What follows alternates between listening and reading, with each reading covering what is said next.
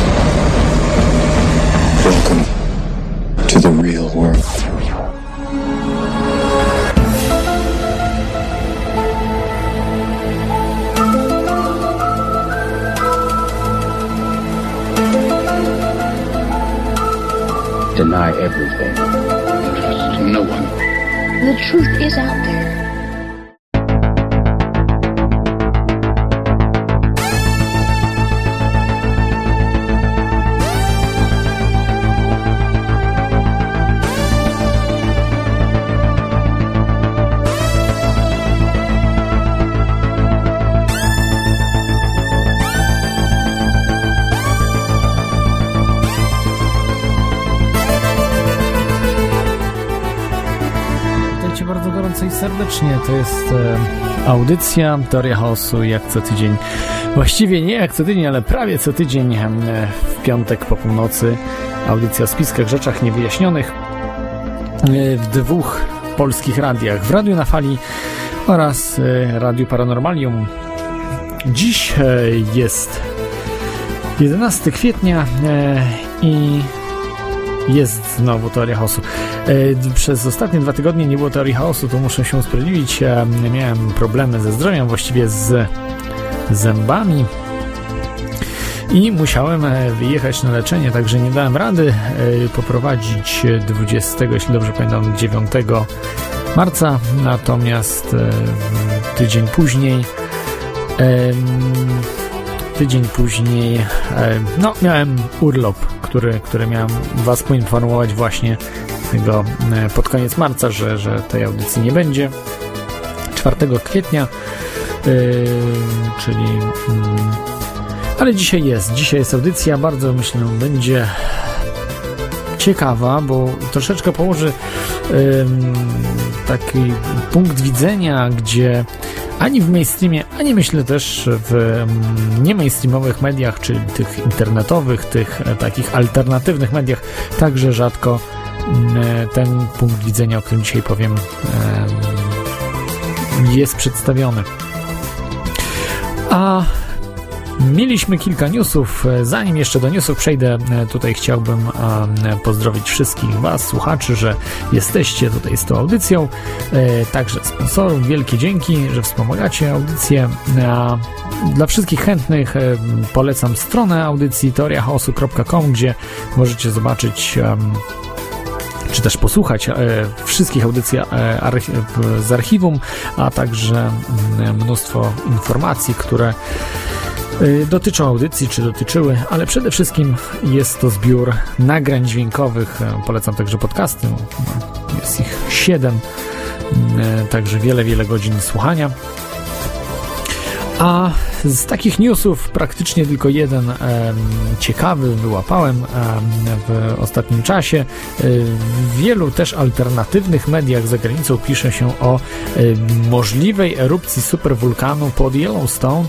E, Zwane takie superwulkany są kalderami, e, które co jakiś czas wybuchają, powodując zniszczenia na no, potężną skalę e, niewyobrażalną. Można powiedzieć, że byłby to kryzys światowy, gdyby taki superwulkan wybuchł. No, niektórzy tacy panikarze, bym tak ich określił, e, zapowiadają, że być może w tym roku nawet dojdzie do takiej erupcji. Już niektórzy e, prognozowali od 2012 roku, że coś takiego może mieć miejsce. E, No, dali sobie widełki do 2016 roku, ale są też jakieś informacje e, mniej lub bardziej sprawdzone, że zwierzęta uciekają właśnie z parku Yellowstone, e, panikują gdzieś, nie wiem, biegają, uciekają. Co być może właśnie spowodowane, że czują, iż zagrożenie jest blisko. Do dzisiaj na szczęście e, superwulkan e, pod Yellowstone nie wybuchł, ale jest to przypuszczenie, mm, że taki superwulkan istnieje słuszne, natomiast czy on wybuchnie w tym czasie raczej niekoniecznie. Naukowcy nie podzielają tego poglądu, że wybuchnie właśnie w tym czasie. Y, są strony czy też y, artykuły naukowców, którzy odrzucają tego typu przypuszczenia. Bardzo ciekawe rzeczy, polecam Wam poczytać właśnie o tym, bo no, że, że superwulkany istnieją, to są fakty. Tutaj nie ma co z tym polemizować. Jak najbardziej to istnieje. A dzisiaj, może, może teraz już e, przejdę do tematu audycji. Jak zwykle zacznę cytatem. E, cytat e, jest taki. Jak taki odważny facet może bać się latać? Nie chodzi o latanie, spadamy z nieba z ogromną prędkością. Pomyśl o pieniądzach, które zarobimy, to ci poprawi samopoczucie. W takiej chwili mogą myśleć tylko o śmierci. Oczywiście to troszeczkę żartobliwy e, cytat, właściwie to tak, cytat, można powiedzieć, z filmu e, Kickboxer 3, Sztuka Walki. No, raczej kino klasy C, ale występował tam nieodżałowany lektor Lucjan Szołajski. Może się mylę, ale wydaje mi się, że on ten film także em, lektorował. Jest w tym pewna mądrość, że e, faktycznie każdy samolot musi spaść, jeśli nie ma energii, która go może jakoś podtrzymać właśnie w powietrzu.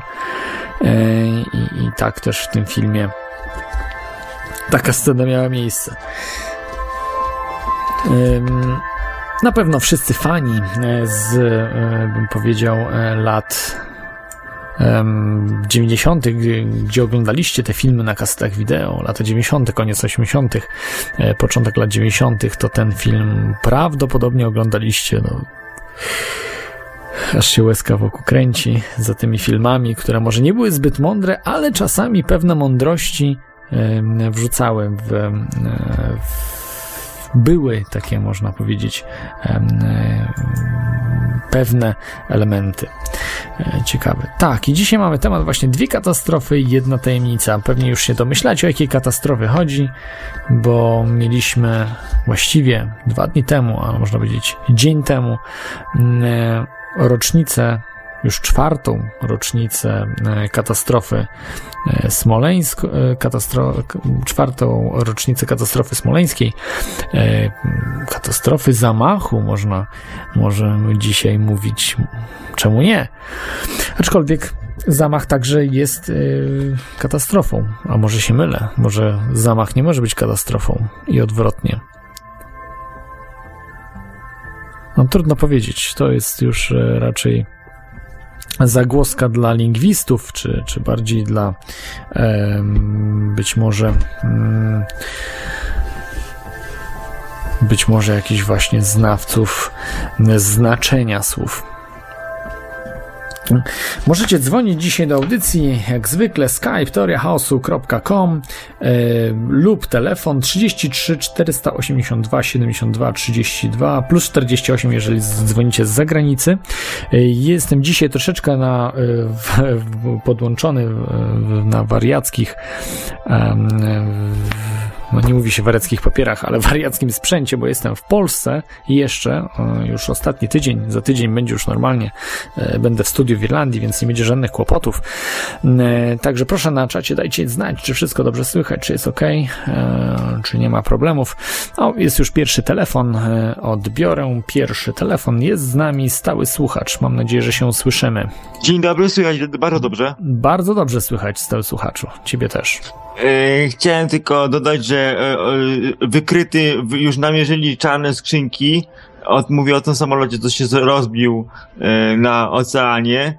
Zawiązili już do kilku kilometrów obszar poszukiwań. E, sygnały, już trzy statki wykryły, już zawięzili obszar poszukiwań. Głębokość w rejonie, w tym rejonie jest na granicy 4 kilometrów głębokość wo, wody. No, no to tyle i polska prokuratura po przeprowadzeniu próbek y, ne, y, mówiła teraz o Smoleńsku, Tak. y, na próbkach nie ma śladów e, ek, eksplozji. No, no to tyle na, na temat Sm- Smo, Smoleńska i, i tej drugiej katastrofy. Ale były ślady, to znaczy ślady trotylu.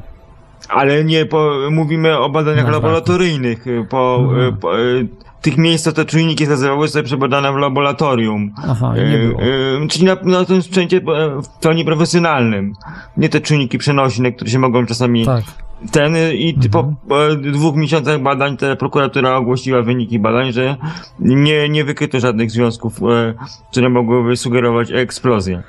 No troszeczkę długo to trwało, bo... To wiem, ale tylko, miesiące. tylko po, podaję tak, podaję tak, Mhm. Tak, e, dzięki. tego i, halo? Tak, tak, tak, słyszymy się, oczywiście. I, i no, tyle i ty na, na ten temat y, y, te, te, y, tego tyle, tyle wiem i, i, i tyle po, podaję, a, a, a tak zwanych ciekawostek podaję.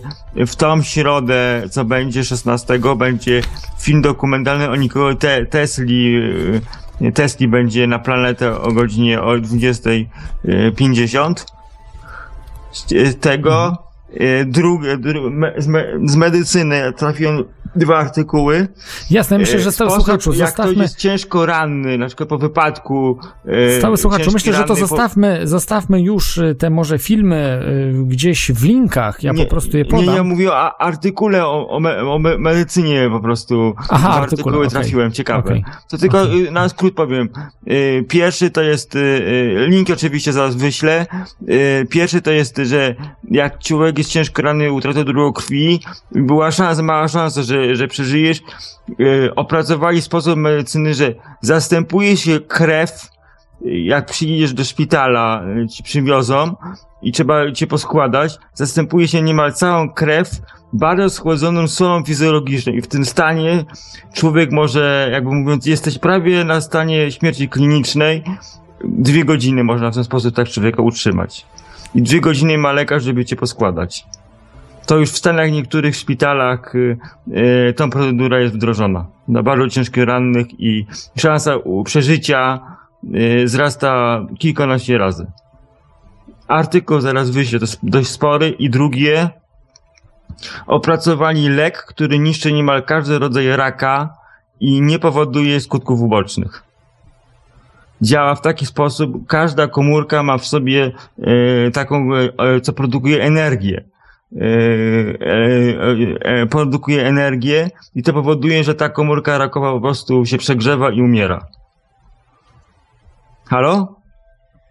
Tak, tak, słyszymy się, stały słuchaczu, I, jak i, najbardziej. i to ty, tyle, ty, tyle z, me, z, me, ciekawy trafiłem artykuły z medycyny Mhm. i, i jeszcze, jeszcze jedną rzecz. E, e, e, wiadomo, że jak się robi przeszczep, to trzeba brać takie leki bardzo ostre na obniżenie opo- odporności.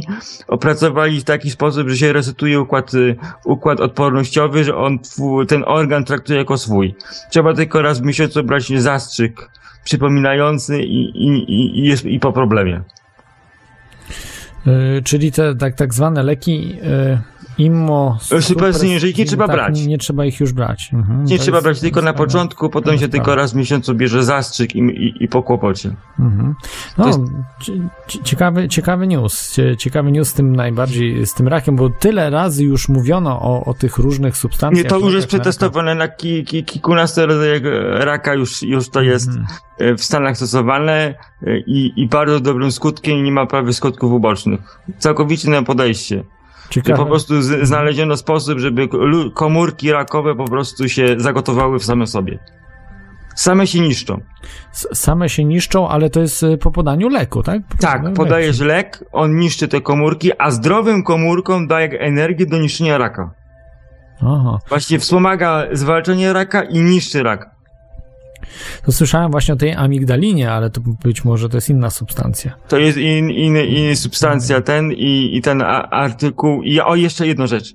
E, W MIT opracowali technologię przesyłu prądu bezprzewodowego e, o dość dużej mocy, zasięg jak Wi-Fi. Ma, masz, będziesz miał urządzenie w domu, normalnie idzie przewód do domu, do skrzynki z bezpiecznikami i to urządzenie masz zamontowane i jakby to bezprzewodowo rozsyła prąd po całym domu. Ale Wi-Fi to jest nawet do Nie mówię o zasięgu, że tak, jak tak, masz to jest duży e, zasięg. Wi-Fi masz w domu, do że na 10 terenie całego domu masz internet. To może być na na takiej 10, podobnej 8 zasadzie. metrów nawet. y, będzie na całym, będziesz miał urządzenie przy skrzynce z bezpiecznikami, a wszystkie urządzenia będą bezprzewodowe. O, no to jest rewolucja, to jest Może oprócz rewolucja. pralki i, i, pieka, i, i kuchenki i pie, płyty indukcyjnej, bo to są bardzo duże moce, ale pozostałe urządzenia będą bezprzewodowe. No pewnie jakieś głośniki, prawda, do komputera. Nie, e, telewizor, e, dosłownie wszystko oprócz, ki- oprócz do, może do Dużej 5 mocy. kW będzie można było obciążać. Tak docelowo ma być.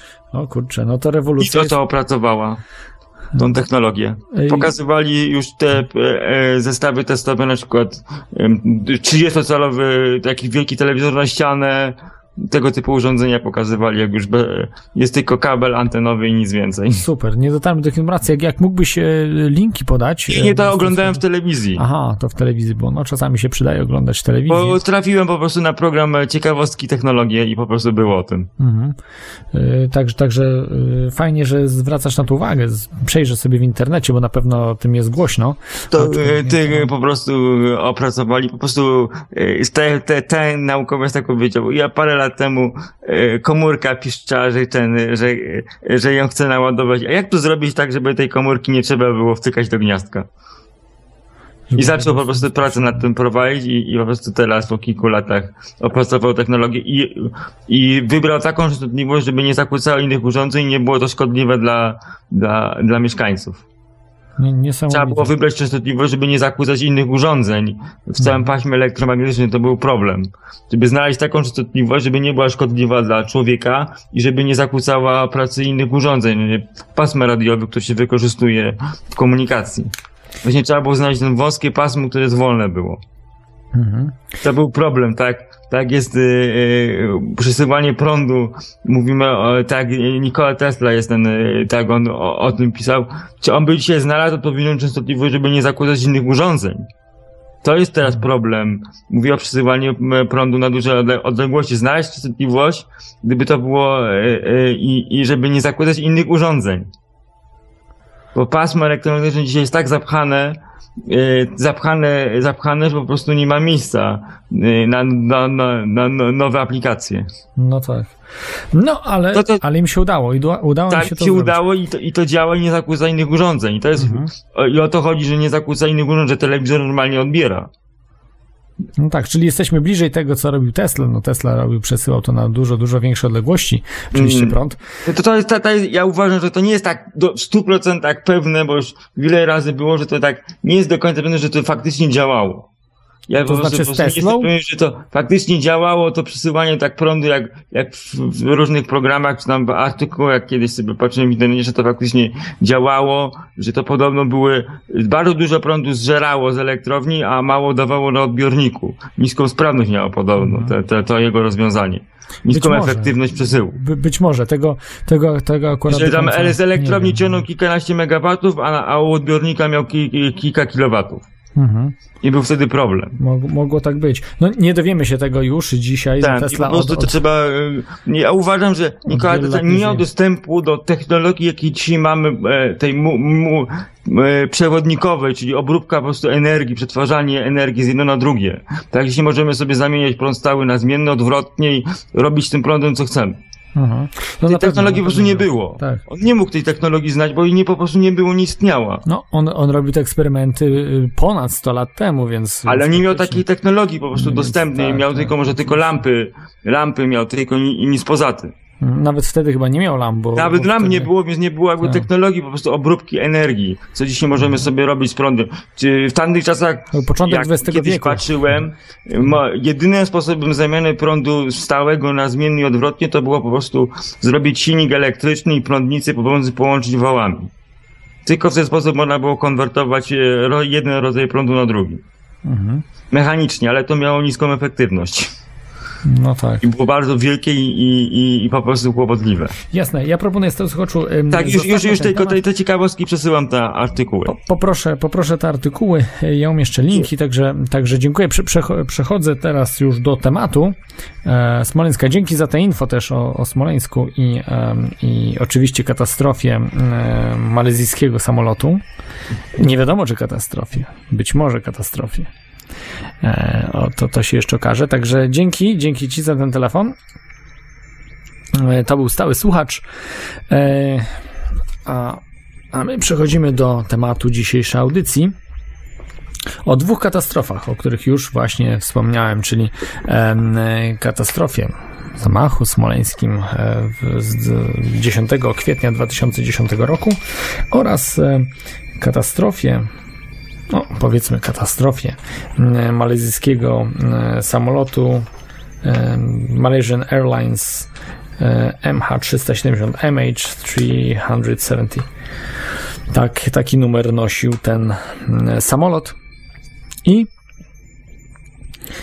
I nie wiemy do dzisiaj, co się stało, ale tak jak stały słuchacz zauważył, e, są na tropie tutaj ekipy no, z kilkunastu krajów, które biorą udział w poszukiwaniach tych czarnych skrzynek wraku. E, I no, mm, od ponad miesiąca nie potrafią go zlokalizować. E, No, natrafili niby na czarne skrzynki, że to są już te. Mm, no nie wiem, nie wiem co o tym sądzić, czy, czy to y, faktycznie mm, jest, jest prawda. No to się okaże, to nie będzie też tak proste em, sfałszować wszystkiego. E, Także, także wydaje mi się, że, że, że, że no coś, coś w tym może być. Był to bardzo dziwny, mm, no, bardzo dziwny wypadek. Może zacznę na Smoleńsk sobie zostawię na koniec, bo już tyle razy o Smoleńsku i mówiłem i pewnie jesteście znudzeni Smoleńskiem, mm, bo y, o Smoleńsku wszędzie było pełno. Mm, Jest to sprawa do dzisiaj nierozwiązana, czy zamach, czy katastrofa, y, błąd pilota, może bomba, może mgła, czy jakieś, nie wiem, elektromagnetyczne urządzenie, które ściągnęło samolot na ziemię i rozbiło go o brzozę. Troszeczkę to wszystko śmiesznie brzmi, ale no y, dlaczego nie? No, można po prostu ro- badać, czy mówić o różnych możliwościach, różnych alternatywach, które równie dobrze mogły się wydarzyć. Po prostu nie wiemy tego. I tak samo, a nie tak samo, ale e, w przypadku właśnie samolotu Malaysian Airlines Boeinga e, wiemy jeszcze mniej. W przypadku Boeinga wiemy jeszcze mniej, natomiast w przypadku Smoleńska wiemy także bardzo mało. Jest to, to też jest e, jedna z wielu rzeczy, które łączy, łączy te, te, dwa, te dwie katastrofy. No, nazwijmy to tak, że to są po prostu katastrofy. Może opowiem tutaj chwilę o, o tym, jak, jak to się wszystko zaczęło. Jak się e, ten lot zaczął i co się, co się tak naprawdę wydarzyło? Co się wydarzyło od pewnego momentu kompletnie nie wiemy, ale wiemy, co się wydarzyło do tego momentu. Czyli co wiemy o locie MH370?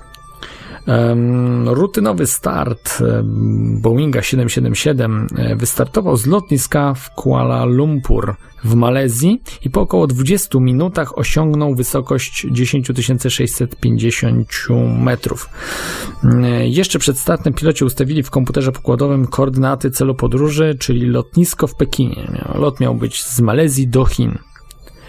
Em, Autopilot miał prowadzić maszynę wyznaczonym szlakiem. Linie Malaysian Airlines latają z Kuala Lumpur do Pekinu dwa razy dziennie, e, każdego dnia. Nocny rejs, którym właśnie ten nasz e, badana, badana katastrofa e, była nocnym rejsem, trwała od godziny em, 12.35 do 6.30 rano. Wśród pasażerów trudno dopatrzyć się wspólnego mianownika. Ogólnie wśród pasażerów. To są mm, malezyjskie rodziny, które wjeżdżają na wakacje, europejscy biznesmeni, chińscy turyści, no i tak dalej, i tak dalej. Raczej e, zamożni ludzie, wiadomo, nie są tanie rzeczy. To nie są tanie loty, tak jak mamy Ryanaira, prawda, czy, czy inne, inne mm, firmy, e, znane firmy, mm, które latają w Europie za, za bardzo nieduże pieniądze, natomiast y, tam y, te, te bilety nie są tak tanie, szczególnie, że Boeing e, 777 należy do dużych, luksusowych samolotów. Boeing 777, którym mieli lecieć pasażerowie, jest no właśnie jednym z najpopularniejszych, najnowocześniejszych samolotów e, odrzutowych. Jest tam mechaniczny system, znaczy nie ma właśnie mechanicznego systemu sterowania, który został zastąpiony e, przez elektroniczny fly-by-wire. E, Piloci wysyłają komendę, a system komputerowy stabilizuje lot. Mm, Co się działo w, w kokpicie? Piloci o godzinie 1.19 odmeldowali się w malezyjskiej stacji kontroli lotów. Około 1.21 e, wyłącza się transponder, dzięki któremu maszyna wysyła swoje koordynaty do kontroli lotów. Mniej więcej w tym samym momencie wyłącza się też system ACARS. Samolot wykonuje ostry skręt w lewo i z początku rusza z powrotem w stronę Kuala Lumpur. I od tego momentu nic nie wiemy. Em, Mało tego, samolot znika z radarów. Znika z radarów jeszcze chwilę lecąc właśnie w odwrotną stronę. E, czyli tak jakby nie w stronę Chin, ale w stronę, mm, można by powiedzieć, Oceanu Indyjskiego. Gdzie on tam właśnie mm, leciał w niewiadomym kierunku przed siebie. E, Maszyna wzbiła się na wysokość 13 700 metrów, czyli wyżej niż było wolno w pewnym momencie. Potem opadła do 7 km, więc za nisko jak na samolot pasażerski. I tutaj jest pytanie właśnie, że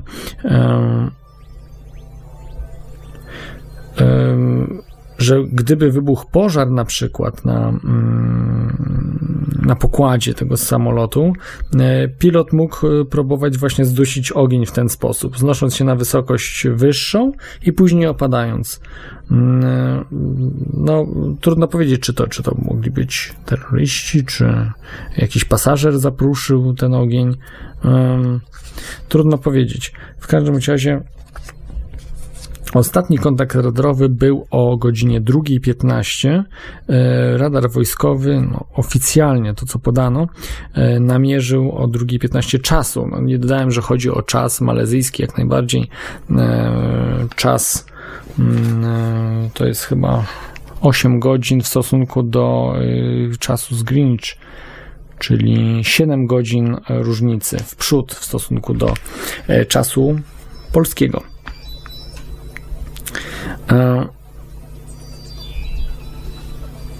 I potem już nic nie wiadomo. Od godziny 2.15 nic nie wiadomo. Zapas paliwa był na mm, wiele, wiele godzin. Więcej nawet niż do 6.30, czy nie mógł e, spokojnie 8 godzin jeszcze e, latać. Nawet więcej niż 8. E, Także przeleciałby całkiem spory dystans. No myślę, że mógłby dolecieć do. Znaczy nie dolecieć, ale przelecieć jeszcze całkiem spory, tysiące, tysiące kilometrów zrobić. No i pojawia się hipoteza, właściwie najważniejsze pytania. Tutaj mam e, informację o Smoleńsku. Przepraszam za taką dygresję, za chwilkę wrócę- tutaj do, do tego, mm, co właściwie. mm, y, Wrócę do tego, co mm, e, do, do, do malezji, malezyjskiej katastrofy, natomiast tutaj mm, Etam pisze, że co by się stało, jakby w samolocie lecącym do e, Smoleńska leciał Tusk. I odpowiedź nic. No nie wiem, czy tak by było akurat, jak tutaj napisał. Em, Etam, ale być może, być może coś w tym jest. E,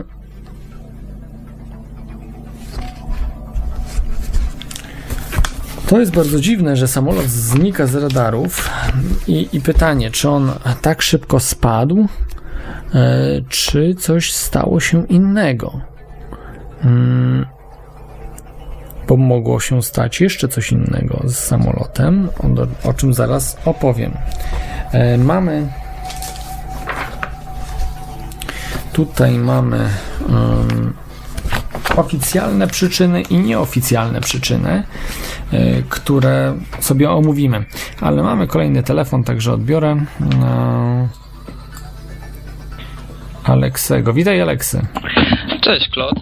Em, Słuchaj, chciałbym na wstępie, nim do tematu się odniosę, podziękować Ci bardzo za tą audycję. Słucham już od jakiegoś czasu, e, ściągam wszystkie po kolei sobie audycje, które umieszczasz na swojej stronie i po prostu e, uważam, że naprawdę fajnie prowadzisz te swoje audycje, jest e, co posłuchać i są bardzo ciekawe. Dużo fajnych gości i można się dużo dowiedzieć. E, To tak, Dzięki. Czy coś o Smoleńsku, czy o y, malezyjskiej katastrofie? Jeżeli chodzi o sprawę malezyjską, to nie bardzo się orientuję e, dokładnie w tych wszystkich wydarzeniach, ale to właśnie bardzo dziwne jest, że e, te radary i tak dalej, no bo to wszystko jakoś tam powinno funkcjonować, nie mogą jakoś podać dokładnie tej mm, pozycji tego samolotu, gdzie Ba, są satelity jeszcze, nie? Które No właśnie. też nie mogą, nie mogły namierzyć. I to jest bardzo dziwne. E, Ta sprawa z tymi telefonami, że tam niby jakieś połączenie było i właściwie to nie wiem. Jak To znaczy były, że, że ludzie e, bliscy tych osób dzwonili Tak. i dostawali sygnał, znaczy nikt nie odbierał tych telefonów, ale był sygnał taki, mm, że po prostu ktoś, mm, e, e, znaczy nie wiem jak to się nazywa ten sygnał, oczekujący, tak? Czy, Tak. Czy, że... Teraz właśnie pytanie, no No, bo połączenie. jeżeli na przykład spadli do oceanu, jak tam chyba podali, czy coś takiego, no to jak, y, jak ten sygnał oczekujący w ogóle miał miejsce, tak? No bo jeżeli y, komórki wpadły do wody, no to y, najprawdopodobniej wszystkie po prostu się zepsuły. Więc jak to jest możliwe, tak? Poza tym, jakby się nawet rozbiły gdzieś o jakąś wyspę czy coś takiego, to też wydaje mi się, żeby nie działały. Więc to takie jest naprawdę dziwne i nie wiem, jak, jak y, to można wyjaśnić. Jest, jest wyjaśnienie niejakiego pana Jeffa Kagana, e, Kagana, który to tłumaczy. Ja za bardzo nie wiem o co chodzi w tym tłumaczeniu, czyli jakieś ringbacks, czyli jakieś, jakieś właśnie przesłuchy, takie e, powtórne mm, e, no, dzwonki, e, po- powtórne dzwonienia, jakby e, może wyprodukować e, telefon. Nie wiem dokładnie o co chodzi, ktoś jak się zna na komórkach chyba, pomimo, pomimo nawet, że telefonu już nie ma, ale właśnie takie rzeczy mogą się zdarzać. Nie wiem, po prostu jest niby jakieś wyjaśnienie, chociaż dla mnie to jest dziwne, bo, bo z reguły jest tak, że, że nie ma tego, prawda? Jak wyłączę telefon, czy Tak, zniszczę właśnie. telefon, Ja też powiem Ci, że pierwszy tego. raz słyszę o czymś takim, Mhm. także nie wiem, może jak Teflon zadzwoni, bo się zna na takich rzeczach, to może e, powie coś więcej. E, no, natomiast mówię, to jest naprawdę dziwne. Tu jakie czarne skrzynki znaleźli. E, powiedz mi, już tam wiadomo mniej więcej podali coś.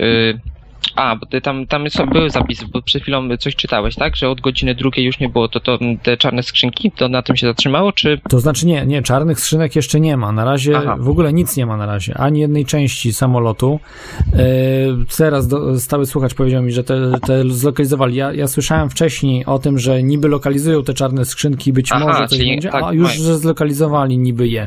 Ale, ale nie wiem na ile to prawda. Wcześniej mówiono, że już zlokalizowano części tego samolotu, co się okazało nieprawdą, że to zupełnie co innego było. Więc, Mhm. więc też to może być jeszcze niepotwierdzona informacja, że, że już mają te czarne skrzynki zlokalizowane. E, e, No, to jest, to jest ciekawe. Czarne skrzynki rejestrują wszystko od y, momentu startu do momentu finalnego, czyli nawet, nawet rejestrują, jak już samolot, samolot wybucha. One są tak zrobione, czarne skrzynki, tak naprawdę są czerwone, ale mówi się czarne skrzynki, one rejestrują wszystko i są y, o, zabezpieczone na wybuchy, to znaczy mm, na pożar, wybuch, y, utonięcie, po prostu są niesamowicie świetnie zabezpieczone e, przed, przed właśnie takimi e, tragediami i zapisują wszystko, rozmowy w kokpicie. No, po prostu można się dowiedzieć kompletnie wszystkiego. To czarne to chyba jakaś analogia do śmierci jest w takim razie, Tak, mi się wydaje. być może. Mówię, nie mam pojęcia, jak oni to wytłumaczą. Naprawdę to dziwnie wygląda. To bardzo dziwnie wygląda i oczekuję właśnie mm, informacji dalszych na ten temat. Natomiast co do Smoleńska, wiesz co, y, jeżeli chodzi o tego o kwestię zamachu, to mm, bo powiem ci szczerze, że zacząłem słuchać audycję, którą ym, prowadziłeś jakiś czas temu właśnie na temat Smoleńska, tą drugą, ale nie dosłuchałem do końca. Także dokładnie nie wiem, czy co, co, co w niej się tam, e, co w niej mówiłeś, ale jeżeli chodzi o to, co ja myślę, to tak za bardzo nie widzę na przykład y, pomysłu. Dlaczego na przykład ktoś miałby chcieć zrobić zamach na naszego prezydenta? Z tego względu, że no za bardzo nie wiem, em, czy on miał jakieś haki, no nie wydaje mi się, wiesz, bo y, no na Miał. pewno nie na władze rosyjskie jakoś No, tak, wydaje mi się. Ale haki miał. To mówiłem już kiedyś. w No audycji. haki, no pewnie Tusk też miał jakieś, tak? Poza tym nawet bez tego każdy wie, jak to wszystko wygląda, także jeżeli chce się kogoś osądzić, to wydaje mi się, że nie potrzeba jakichś porządnych dowodów na to, bo naprawdę już widać po tym, co się dzieje, to wszystkich tam można powsadzać do więzienia.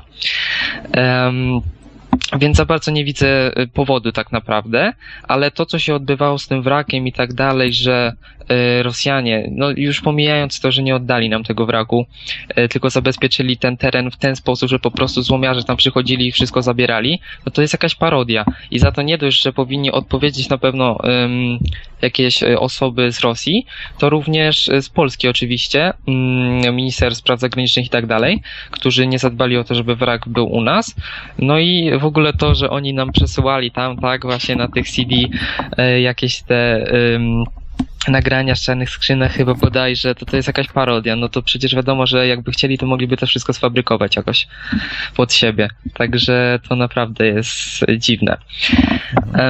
No i e, jeszcze chciałbym się spytać ciebie, lekko odbiegając od tematu, e, nie wiem, czy się orientujesz, bo Korwin Mikke, na którego za bardzo, e, którego za bardzo chyba nie lubisz, z tego co słyszałem, ostatnio nie. w sondażach cały czas 5-6% i e, czy jakoś pozytywnie na przykład to odbierasz, bo ja uważam, że im więcej wolnościowych ugrupowań e, dostaje takie poparcie, tym lepiej, a nawet powiem Ci, że ostatnio Korwin Mikke na Facebooku, bo mam go zalajkowanego jego profil na Facebooku, e, coś e, Alexa Jonesa wrzucał, jakiś właśnie tam artykuł, także no, nie wiem, ale Być wydaje mi się, że W, w tej chwili jest konkurencja dużo lepsza, wydaje mi się, od Korwina Mikke. Powstaje, no, na razie jeszcze bardzo słaba, ale, ale nie przesiąknięta właśnie tym takim, mm, taką propolicyjnością, e, bo, bo e, tak naprawdę, e, czyli, czyli mm, Partia Libertariańska, która się stowarzyszyła, tak, na, Mhm. tak naprawdę, bo jest jeszcze bardzo słaba z demokracją bezpośrednią i na ich listach będzie, y, będą kandydaci też z Partii Libertariańskiej,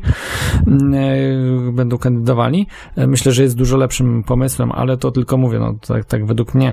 Y, Korwin Mikke ma jeden duży minus tego, że jest nieobliczalny. E, Pokazał to wiele razy i po prostu on mm, strategicznie na to patrząc, czy taktycznie na to, co on może zrobić, e, tak już od, odbiegając trochę od tematu, ale Korwin Mikke jest też tutaj trochę przy Smoleńsku, e, mo, może, może trochę, trochę istotny.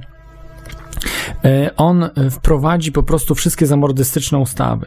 To znaczy, on zawsze twierdzi, że Polska ma być silna, państwo ma być silne, ma być e, policja silna, wojsko silne i to po prostu ma być taka, służby specjalne mają też być bardzo silne. To wszystko musi być takie, takie potężne, na- napięte, e, jak, jak w Rosji.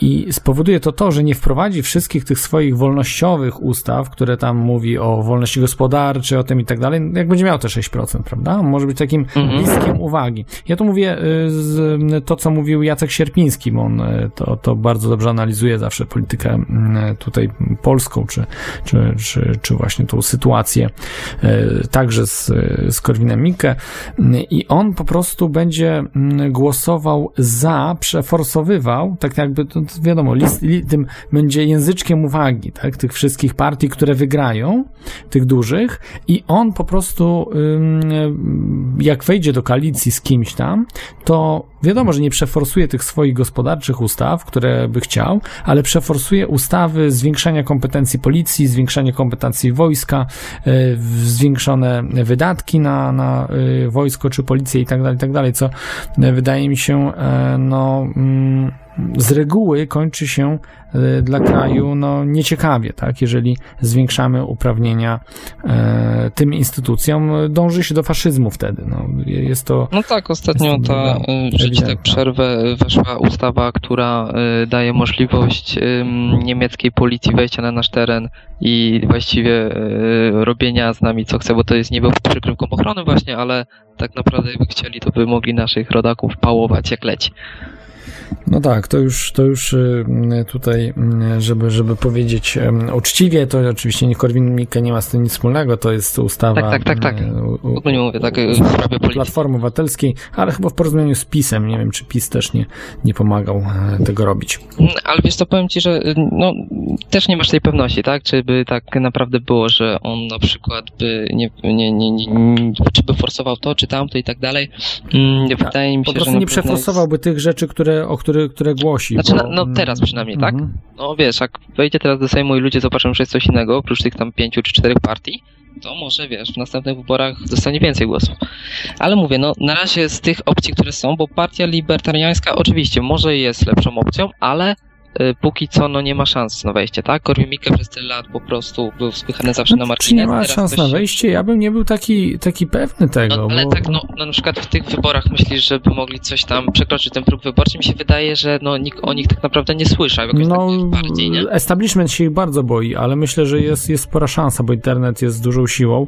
No tak, E. teraz to tak, to, to się zgodzę. No i telewizja odchodzi do lamusa i bardzo dobrze.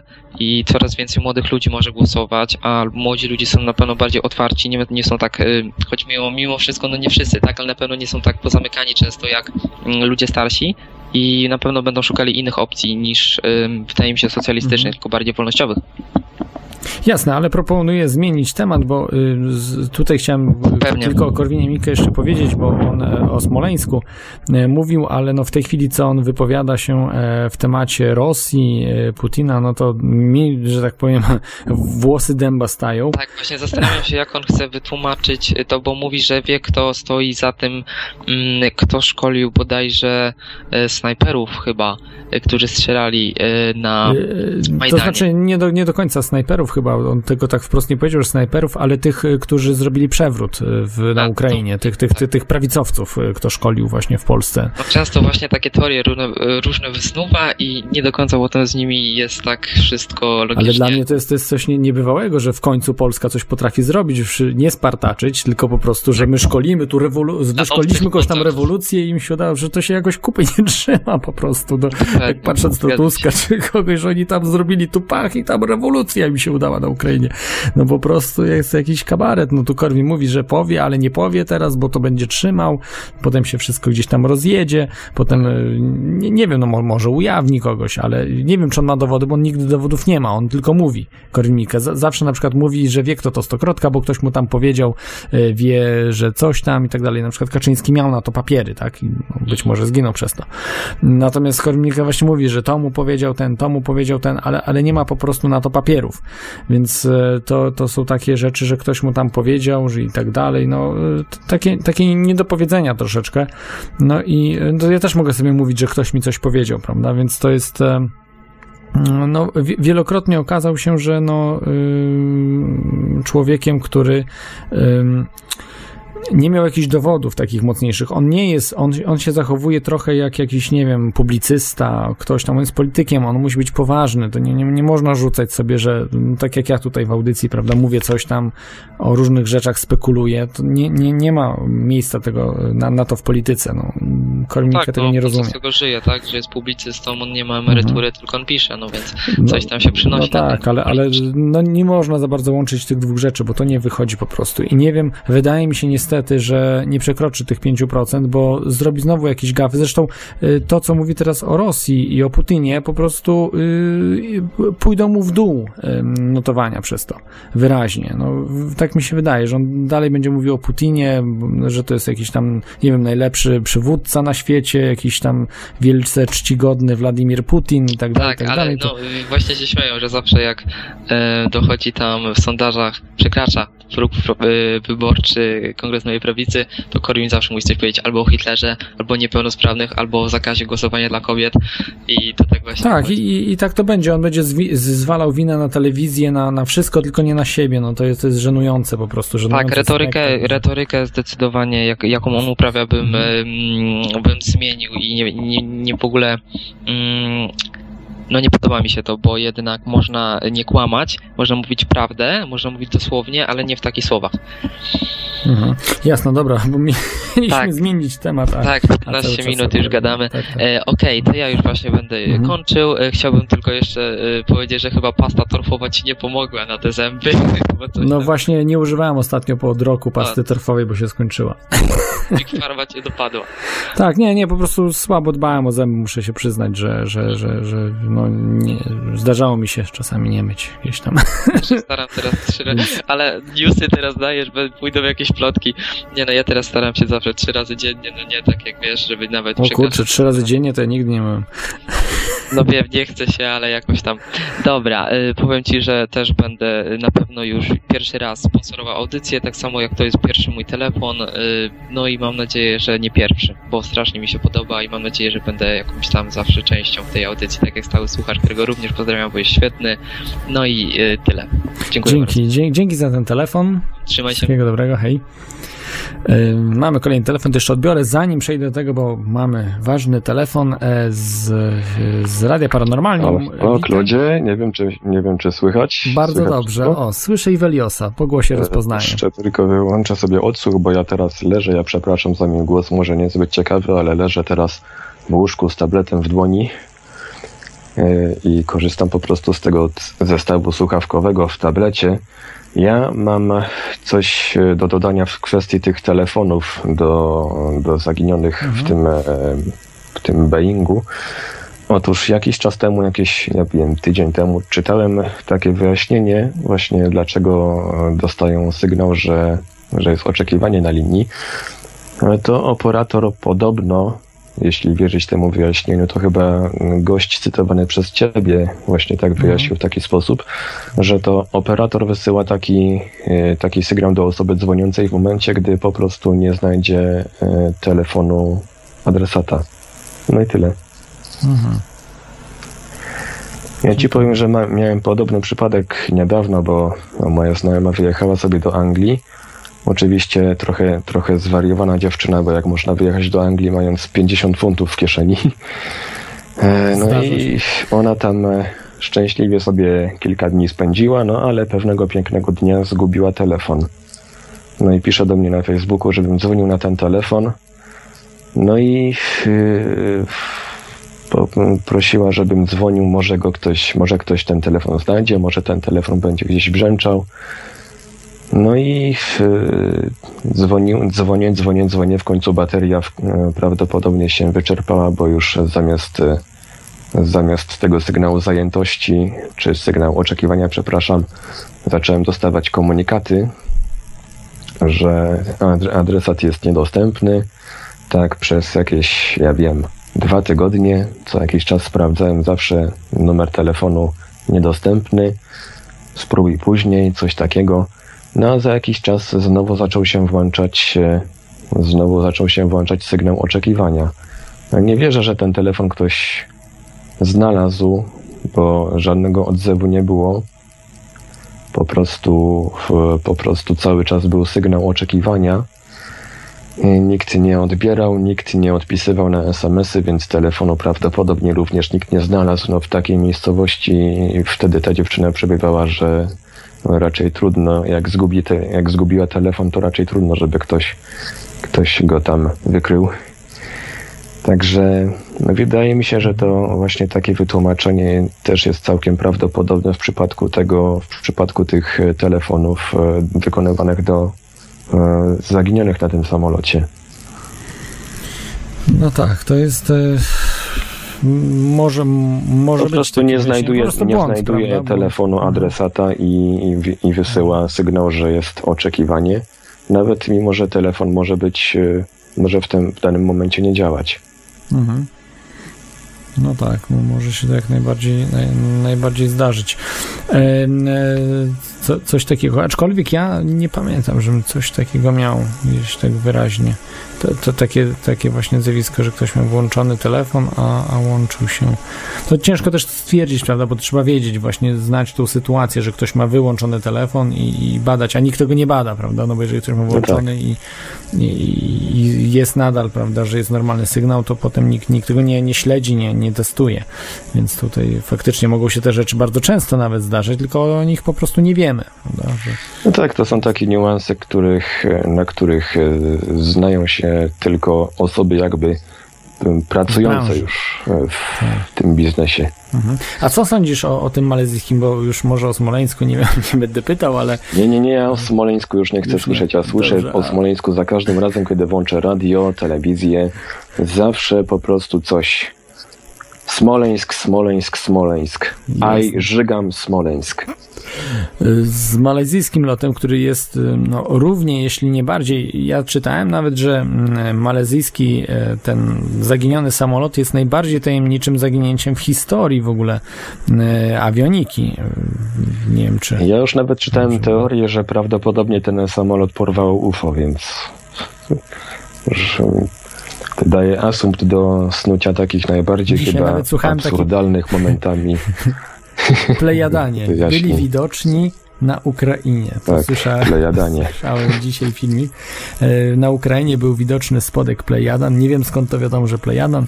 I, i jakoś nie do końca było To może Marsjan. Ale, ale, ale słuchaj, tak na poważnie, nie byłoby to możliwe? Jak, jeżeli wiemy, że kosmici na przykład istnieją, to mogliby coś takiego zrobić, bo mają dużo większe spotki, czy, czy też jakieś swoje No tak, statki. tylko jeżeli istnieją, jeżeli by to zrobili, to pytanie teraz po co? Po co im samolot? z- y, No dobra, no, biznesmeni lecieli, no ale po co im ci biznesmeni?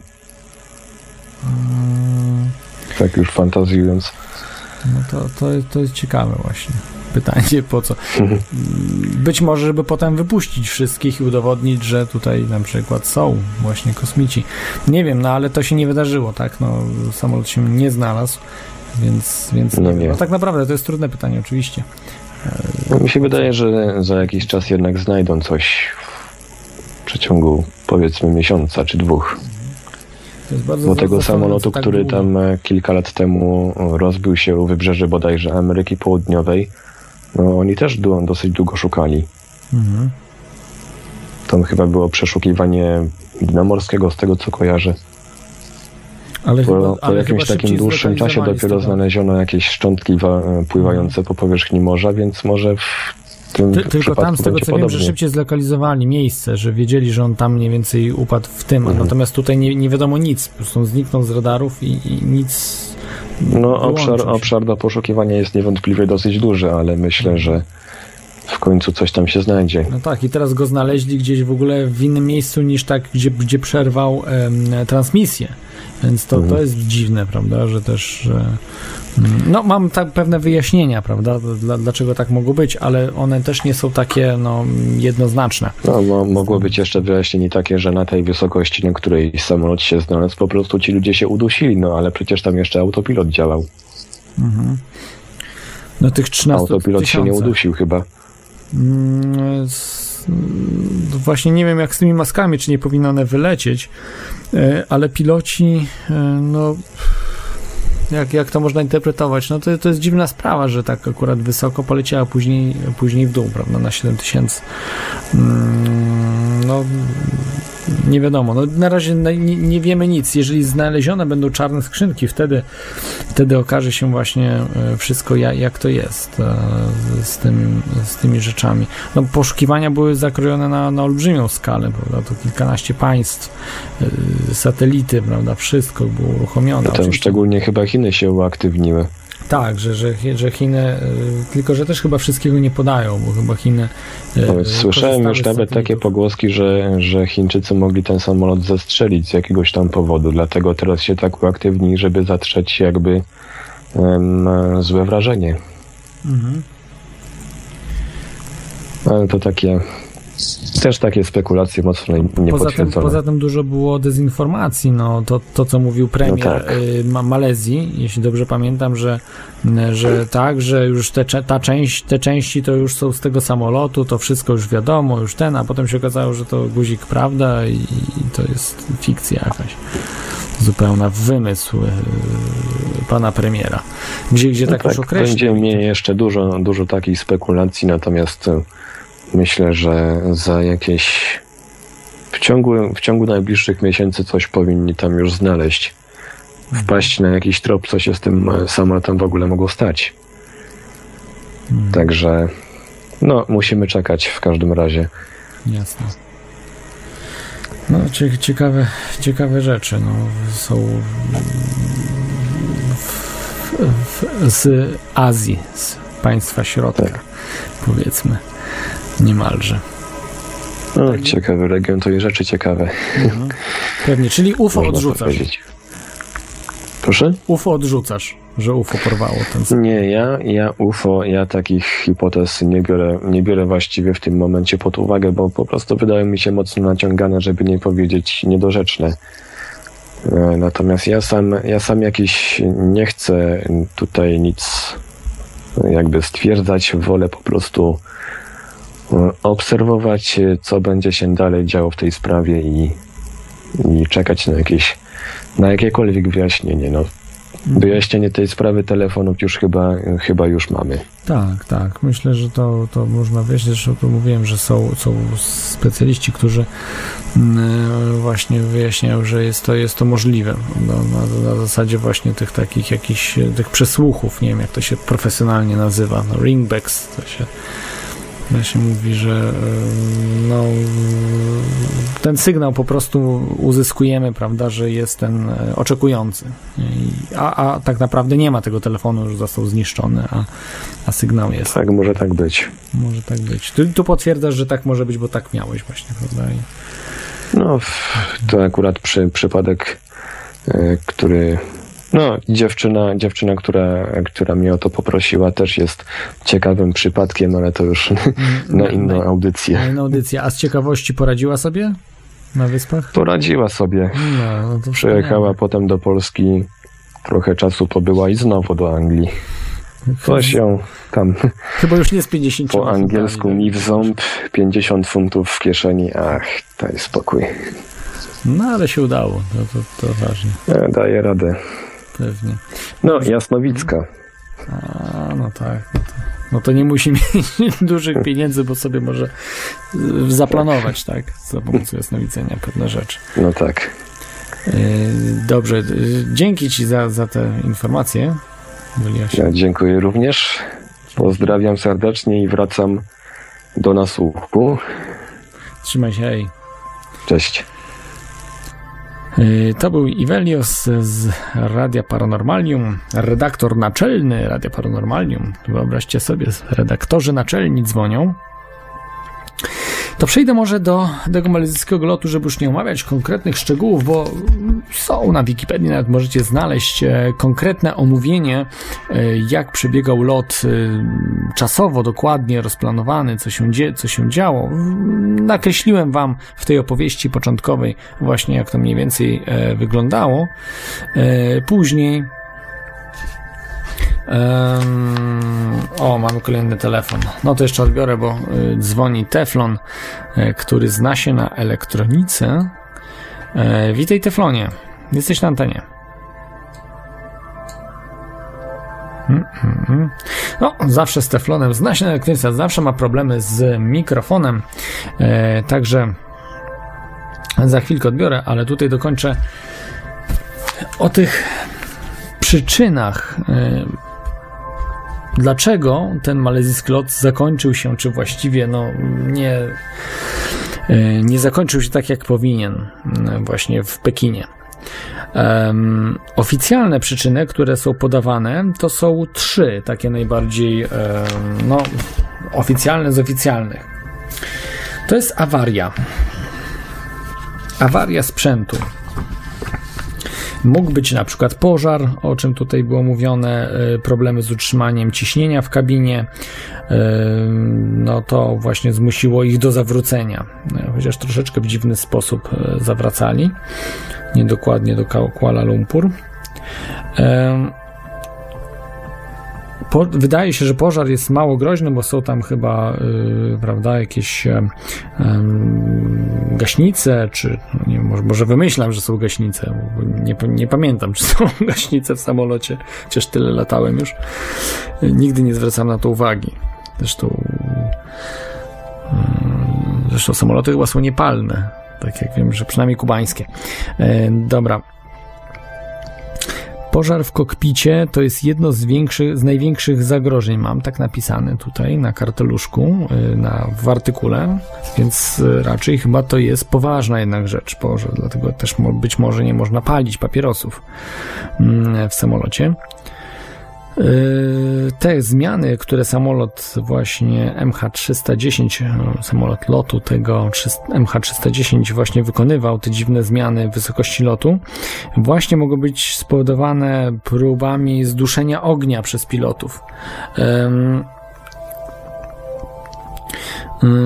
Pożar mógł być też wynikiem technicznej usterki, mógł być też, mogło to być podpalenie.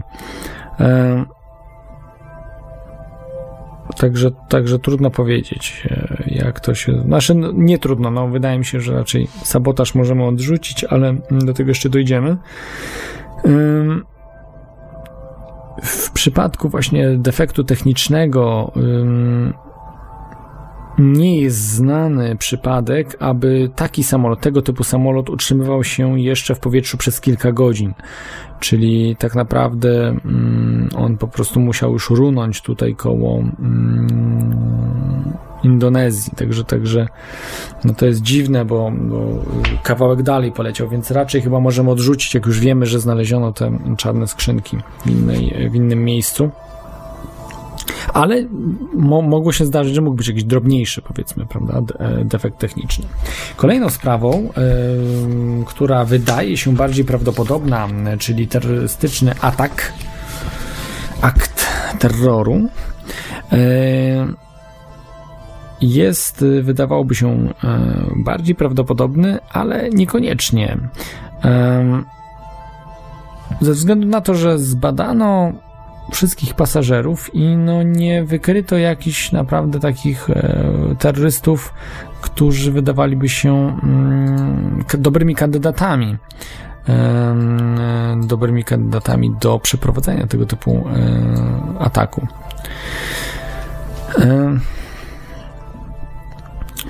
Mogło być tak, że właśnie terroryści wpadają do kokpitu, odcinają łączność, przejmują stery, zmuszają pilotów do e, zawrócenia lub robią to sami. E, No, wydaje się to mało y, sensowne, bo nie było nikogo, kto się przyznał do tego, to raz. Dwa, mm, e, zbadano właśnie, tak jak mówiłem, mm, pasażerów też nie było, oprócz dwóch, w przypadku dwóch osób, o, o których za chwilkę powiem. I robią to sami. No też nie wydaje mi się, żeby y, coś takiego miało miejsce e, tam akurat z Malezji. E, Nie został zaatakowany żaden budynek, żadna jakaś, em, no, tak jak mówię, no, nie był wykorzystany do jakiegoś aktu większego terroru, po prostu zniknął samolot, więc, więc to jest bardzo dziwne. A dlaczego uważam, że e, tych dwóch podejrzanych pasażerów to jest nietrafiona e, rzecz. To są e, pasażerowie o nazwiskach Purja Nur Mohammadi i Seyed Mohamed Raza Dellawar. Być może troszeczkę przekręciłem ich nazwiska, ale tak mniej więcej one brzmią. To jest 19, odpowiednio 19-29-latek, przyjaciele, e, którzy e, właśnie przylecieli wcześniej z Teheranu do Kuala Lumpur 27, e, 27 lutego. E, Oni okazało się, że y, o, mieli skradzione, to znaczy nie oni skradli, ale oni kupili fałszywe y, paszporty, y, odpowiednio francuski i austriacki, czyli europejski, ale znalazłem też, że włoski i austriacki. No, to są właśnie takie troszeczkę. Nie, sk- nie skorygowałem tego, nie wiem, w jednym miejscu mam, że to był francuski i austriacki, w drugim, że włoski, austriacki. W każdym razie dwa europejskie paszporty, którymi się posługiwali, ale mm, okazało się, że mm, na, na pana. Mm, na jednego z tych właśnie kolegów y, czekała czekała matka tego Nur, Nur Mohammadiego mm, i e, ona właśnie już od razu o azyl e, wystąpiła w Niemczech. Niestety na lotnisku, jak ona była na lotnisku, słyszała, że samolot zaginął i nie dotarli do, do Chin, a później gdzieś, nie wiem, gdzieś w inne miejsca. Może, może właśnie, może to mm, było tak, że oni właśnie z tej Kuala Lumpur mieli porwać samolot i polecieć, e, zatankować gdzieś i polecieć do Niemiec od razu. Może tak, tak miało być, ale przecież musieli sobie zdawać sprawę, że po takim numerze to na pewno nie dostaliby azylu, tylko by zostali aresztowani, no byliby potraktowani jak terroryści, czy też przynajmniej jako przestępcy. Więc no jakoś to się nie klei. Hmm. Jakoś, jakoś to się nie klei zupełnie. Oni, wydaje mi się, mieli po prostu do Chin i potem z Chin y, już sobie y, poradzić z lotem do Europy.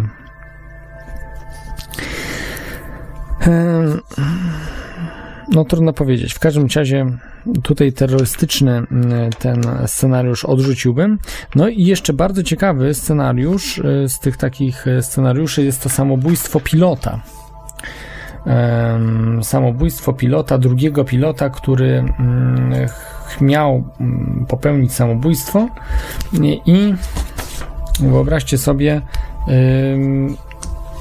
nie wiadomo, czy to właśnie jest e, prawda. No, ale co robił wtedy pierwszy pilot? Poza tym coś by, wydaje mi się, no nie wiem, no może pierwszy pilot gdzieś dostał jakieś leki nasenne czy coś, że tam usnął i on potem, ten drugi pilot już wykonywał sobie co chciał, wyłączył te wszystkie systemy i prosto do morza czy gdzieś e, poleciał, ale hmm, no to takie troszeczkę dziwne, żeby zabijać innych ludzi. Z reguły samobójcy starają się mm, robić to może w zaciszu bardziej, no nie, nie narażać innych ludzi.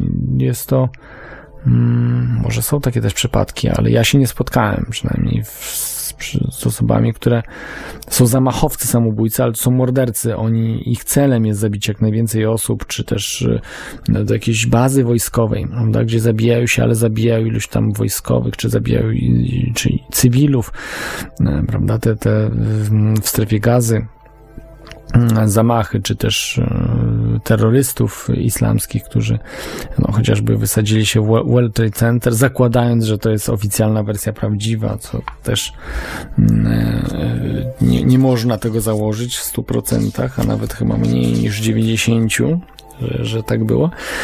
E, Więc, e, więc to to jest bardzo dziwna sprawa z samobójstwem pilota.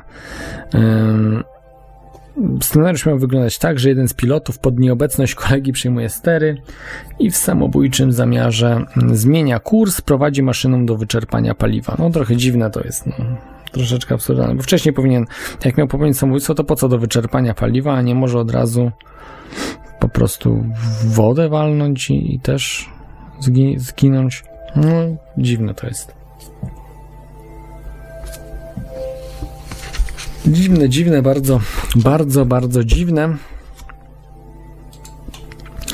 E, Tutaj mam taką informację także od mm, niejakiego, mm, znaczy od kolegi właściwie tego mm, kapitana Za Zachari Ahmada Shaha. E, Jego kolega właśnie broni go, że nie mógłby czegoś takiego zrobić po prostu, że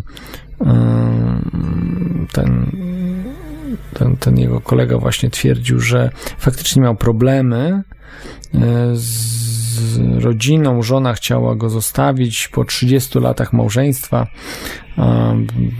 Był bardzo załamany, no, na skraju wyczerpania psychicznego wręcz nawet.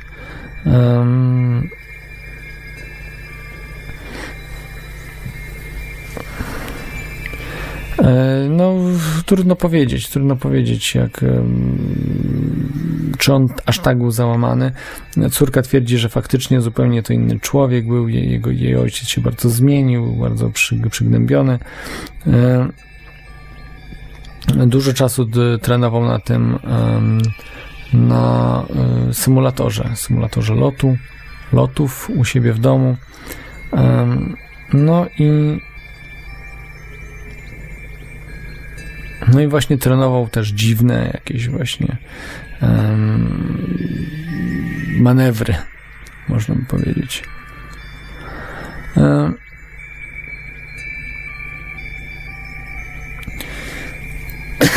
Także no, to jest, jest prawdopodobne, no, że coś takiego mogło nastąpić, ale no mówię, no, wydaje mi się, że samobójstwo, narażanie 200, trzy- znaczy zabicie 239 osób i 11 osób załogi, załogi było 12, no, ale on był tą jedną, to już nie liczę, no, ale zabicie właśnie e, ponad e, znaczy akurat 250 osób, no jest, że jest no, niebywałą sprawą i, i wydaje mi się, że to nie, jakoś nie, nie gra.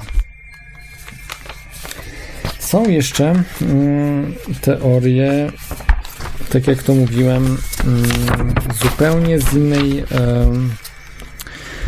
nieoficjalne, a właściwie takie alternatywne, bardzo nieprawdopodobne, ale, ale bardzo ciekawe.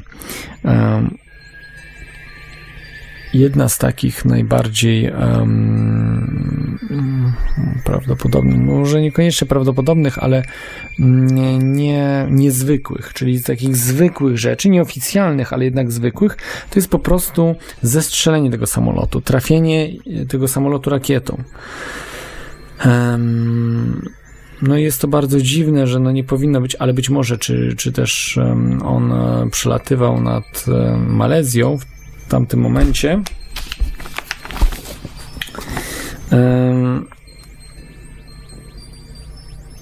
Ale e, dolatywał, e, z tego co wiem, tutaj do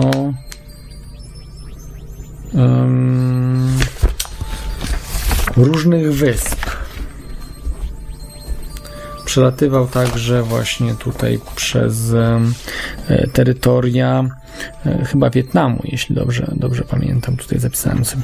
Więc być może został trafiony rakietą i miał ten.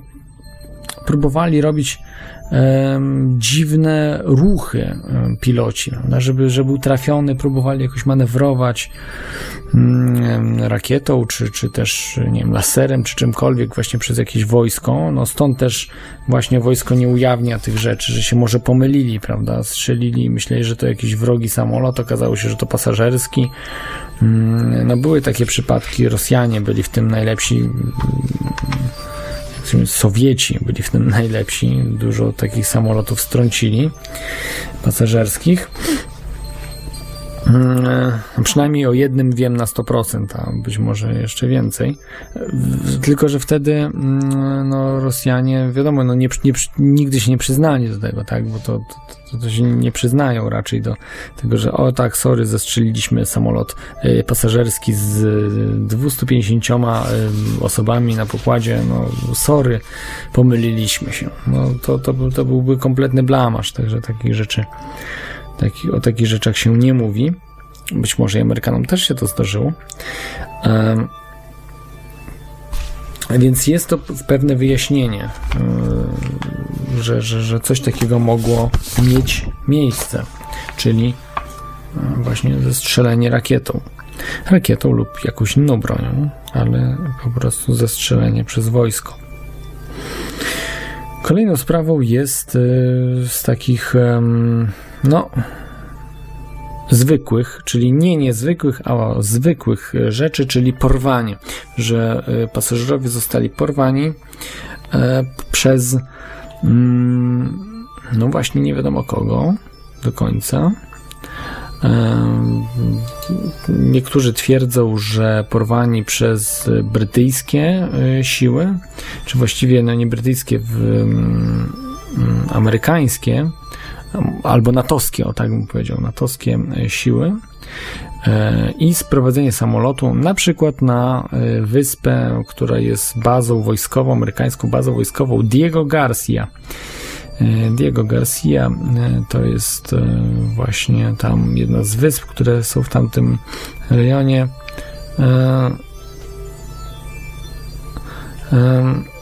To po prostu mm, niby zdjęcie też było, że tam wylądował samolot tego, ten, tego typu, ale zostało to odrzucone. Ym, że, że jest to fałszerstwo po prostu. E, No wiadomo, no, Amerykanie mówią, że to, że to kompletna bzdura, że czegoś takiego nie miało miejsca. E, I, I porwano. No, w jakim celu porwano też, bo, bo to jest chyba ważniejsze, tak, że porwano, ale musi być cel porwania. No, nie porywa się samolotu, no nie wiem, no, ra, e, no, nie wymawiam już, nie wymawiam nazwy, bo będzie też posądzenia o jakieś kryptoreklamy, że tu za darmo kogoś reklamuje. W każdym razie jakiegoś, jakiegoś zwykłego samolotu tej europejskich linii e, porywa. No nie było takich przypadków, no bo po co? Znaczy po- porywają w sensie wojsko, tak? Wojsko, służby specjalne, bo w jakim celu porywają? No musi być cel. Czy, czy jacyś też porywacze, no mogą być terroryści, ale, ale, ale, ale wojskowi gdzieś i tak dalej, to mm, no to, to, to przecież y, nie ma czegoś takiego. To mogło być, wiem, że przygotowywali się do porwania samolotu, po, o który podejrzewali, że mógłby mieć na pokładzie Edwarda Snowdena, czyli tego naszego e, jednego z najbardziej znanych whistleblowerów na świecie, który mówi o mm, systemach inwigilacji, o tych o służbach specjalnych Ame- Ameryki, które robią bardzo złe rzeczy, mm, także swojemu społeczeństwu no, robią e, niesamowite mm, no, niesamowite zło rozsiewają i on wtedy dla takiego systemu, który panuje w Stanach, był wrogiem numer jeden jest nadal oczywiście Edward Snowden, ale nie odważyli się tego zrobić nad terytorium obcych państw, y, bo Edward Snowden leciał właśnie z Hongkongu, doleciał do Moskwy. No i nie odważono się na taki numer, aby gdzieś go tam z Hongkongu pochwycić, czy gdzieś z Chin, czy, czy gdzieś właśnie tam. No. Mm, Nie było takiej opcji. Być może na terenie Europy by coś takiego mogli zrobić, ale zauważcie, że tu była Malezja, no, więc no i nie było Edwarda Snowdena na tym pokładzie. Ale były inne rzeczy, czy inni ludzie.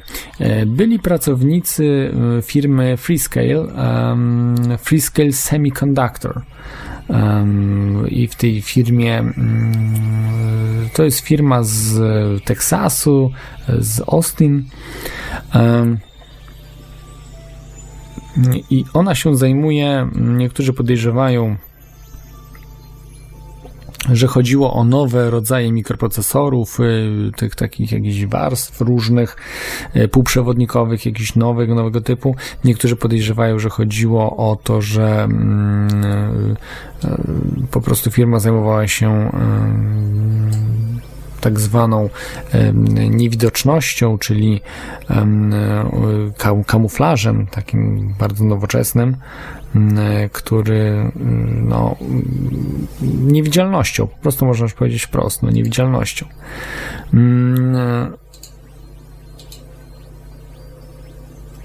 Czy jest to prawda, mm, że ta firma zajmuje się tym być może y, niewidzialnością, tymi różnymi sprawami, jak najbardziej być może tak, ale ale mm, no, jest, jest to dziwne, no w, w jakim celu, że, że być może Chińczykom, żeby nie sprzedawali tej technologii, bo tam właśnie byli pracownicy między innymi z Chin, nasze Chińczycy, którzy pracowali dla tej firmy,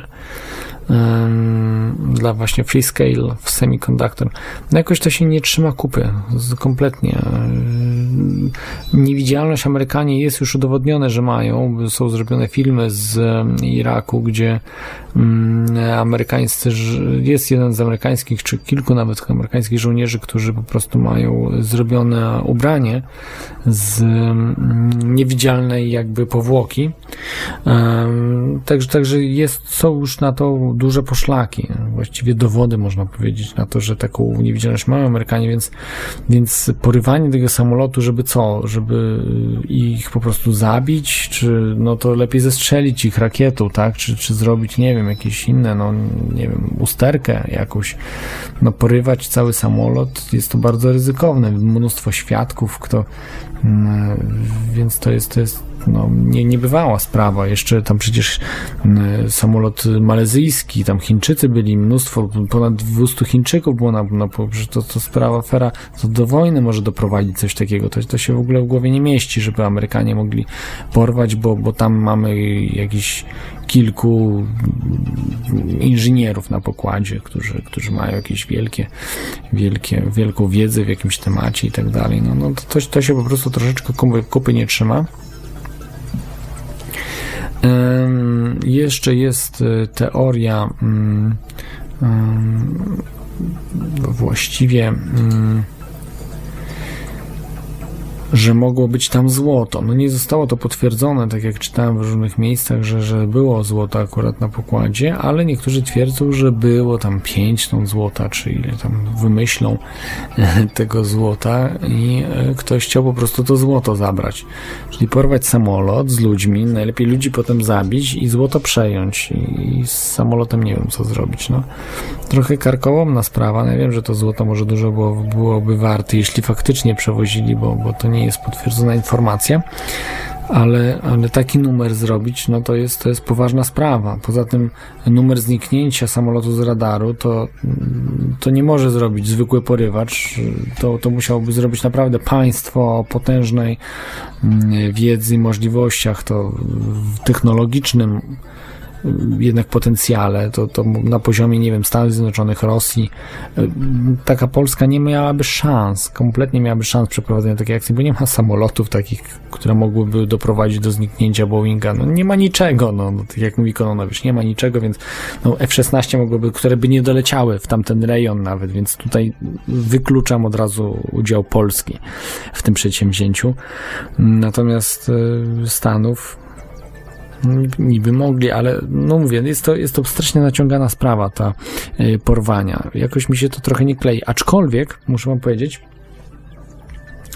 że y, jest jedna osoba, właściwie, właściwie nawet nie jedna, jest tych osób więcej, które twierdzą, że tak właśnie miało miejsce, że, że mm, po prostu samolot był y, porwany.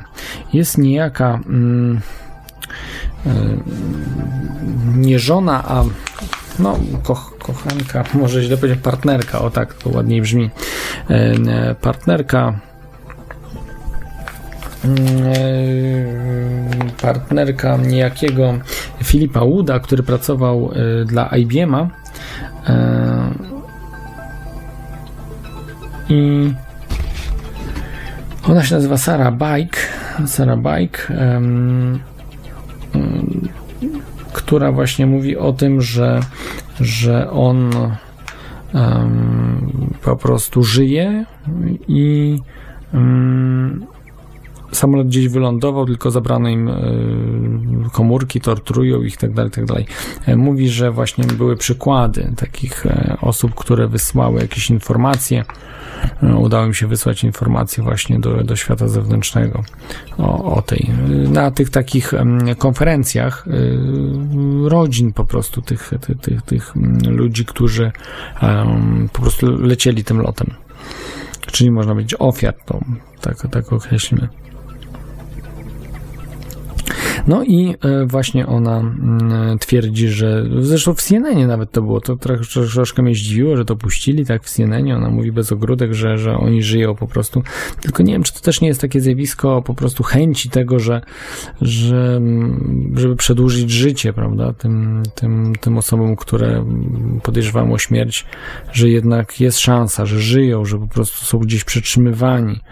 Mm, To samo było zresztą, pamiętacie, to samo było w Smoleńsku, że też e, po prostu samolot e, wylądował cały i porwani oni zostali, tu podrzucone ciała, nie wiem, jakieś po prostu rzeczy nie z tej ziemi, no, no tutaj jest teoria, y, audycja o spiskach, o teoriach spiskowych, ale no nie można posuwać się do, do zbyt dużych absurdów.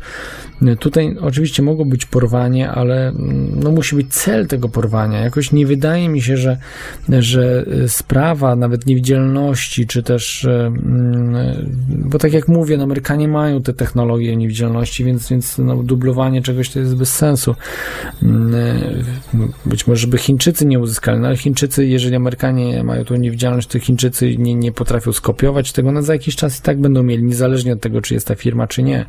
Mm, No, w- tutaj akurat w, nawet jeśli stworzyli jakieś, nie wiem, nowe, y, no ale po, te patenty są, no można sobie zobaczyć te patenty, nie są utajnione, być może niektóre utajnione mieli patenty, ta firma Freescale Semiconductor, ale, ale, ale patenty są, Wie, wiele patentów y, można sobie je zobaczyć nawet, no jak one wyglądają, więc to nie jest jakaś taka super tajna rzecz, no.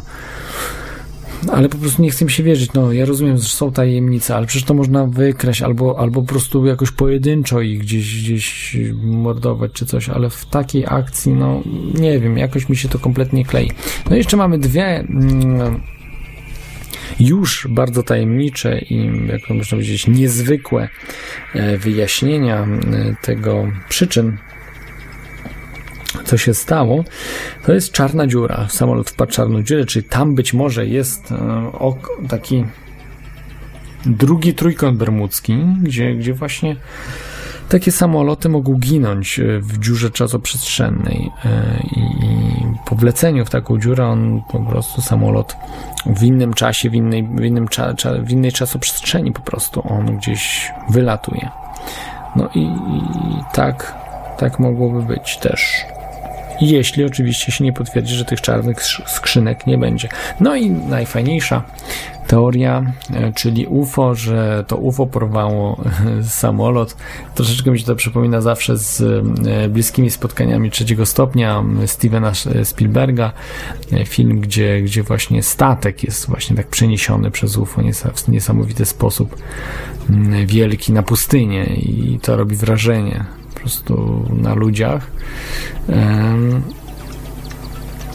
I tak tutaj by było z samolotem. Też tam były, tam była scena w tym filmie, że, że piloci, którzy właśnie samoloty zaginęły, a piloci się znajdują, potem oni żyją dalej, bo po prostu podróżowali z tymi kosmitami i czas dla nich się tak jakby zatrzymał, no, lat 40., 50., więc kilkadziesiąt lat później po prostu oni wychodzą z tego spotka i e, pojawiają się, że żyją, że są cali i zdrowi.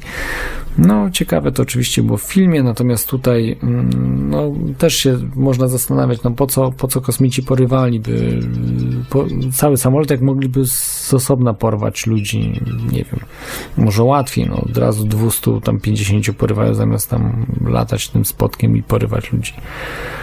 Mm, no, ciekawa rzecz, nie do rozwiązania. Yy, Nasłuchałem się też różnych, różnych ludzi e, w internecie, którzy opowiadali właśnie takie rzeczy o UFO. No, yy, po prostu czasami mam wrażenie, że niektórzy się mnie nie słuchają. No, wiedzą wszystko, wiedzą, że to UFO.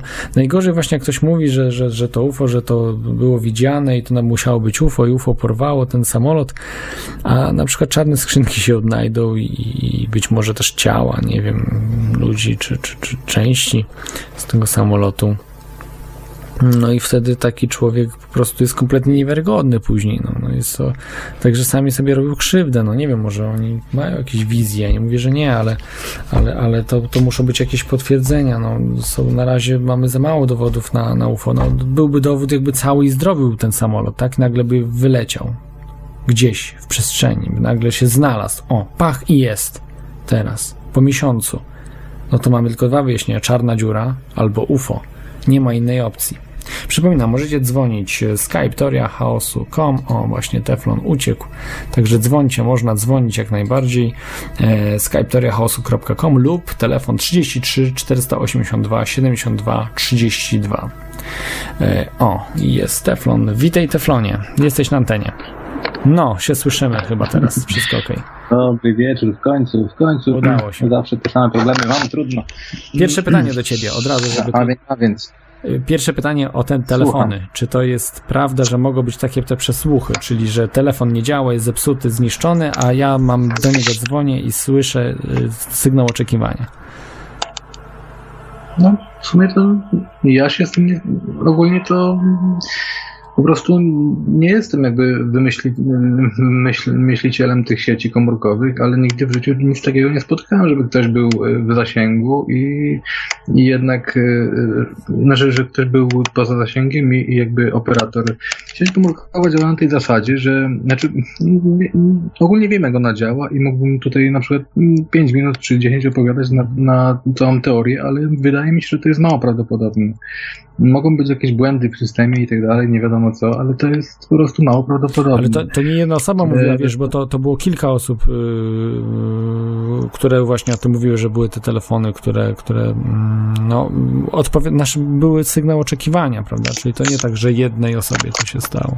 Właśnie, właśnie to jest najdziwniejsze, żeby sygnał oczekiwania musiał, y, żeby sieć komórkowa działa tak, że jest, y, no właśnie to trzeba by trochę dłużej y, się w to, jak chci- chcieli zacząć to opowiadać, to trzeba by to dłużej, y, dłużej op- opowiadać, tylko że podstawowym y, jakby y, tym impulsem do tego, na, jaka będzie odpowiedź po wywołaniu numeru, jeżeli ty chcesz dzwonić na przykład do mnie, to nie ma szans, żeby, żeby ten serwer główny jakby powiedział, że do mnie się można po prostu to pikanie było takie, że można oczekiwanie na rozmowę.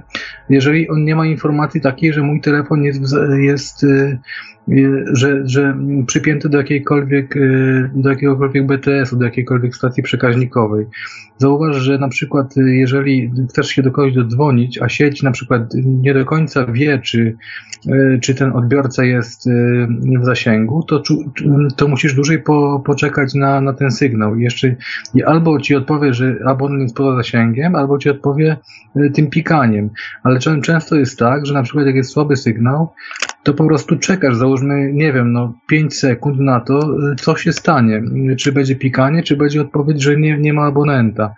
Y, I, ten, I to jest jakby zrobione tak, że jest centralny serwer i tych serwerów jest więcej, ale one wszystkie odpowiadają jakby mm, odpowiedź tego serwera jest wzięta stąd, on sprawdza wtedy, kiedy ty dzwonisz do jakiegoś abonenta, czy i w jakim ostatnim czasie ten abonent y, po prostu się pojawił w tym e, konkretnym BTS-ie, którym tam on był, czyli w tej stacji przekaźnikowej i próbuje nawiązać z nim kontakt. Jeżeli on się pojawił na przykład minutę temu i on y, y, niby teoretycznie był w zasięgu, ale na przykład y, y, sieć, minutę temu był, a aktualnie może nie być. Więc sieć nie powie, że on y, y, nie puści ci sygnału, że możesz czekać na połączenie, tylko zwyczajnie musi sprawdzić, czy on aktualnie jest w zasięgu i wtedy dopiero ci puści piszczenie, że możesz czekać na połączenie. Także tak to działa i to mi się wydaje nierealne takie, takie, opowie- no, takie opowieści, bo ja też w życiu się nie spotkałem z czymś takim, że ktoś jest w zasięgu, a, a jednak go nie ma. Ale Ivelios z Radia e, Paranormalium mówił, że i coś takiego miał taki przypadek właśnie, że coś No takiego no, się mo- wydarzyło. Miało, to są jakieś błędy. Może są jakieś błędy w sieci, no, no słyszałem to, ale ja się z tym nie spotkałem, że, że tak po prostu jest, że, że dzwonię do kogoś, a ten ktoś nie słyszy. y, No może, nie wiem, może, ale, ale z tego, z tego z samej teorii działania sieci, to żeby ona ci odpowiedziała piszczeniem, jakby oczekiwaniem na połączenie, to ona musi sprawdzić, czy łączność z danym abonentem jest, bo taka jest teoria. Mhm. Łączność i że nie jest on zajęty, tak, w danym momencie y, rozmowy.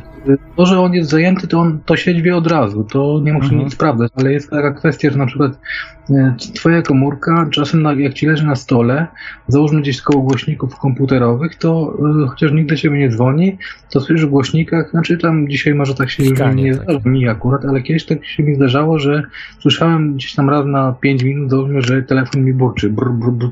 dwa razy w głośnikach słyszę, że jakiś e, nadaje falę i on właśnie sobie nadaje to, że on potwierdza, że jest w zasięgu i no i jest ogólnie pod, pod tym BTS-em, którego wy- wywołuje.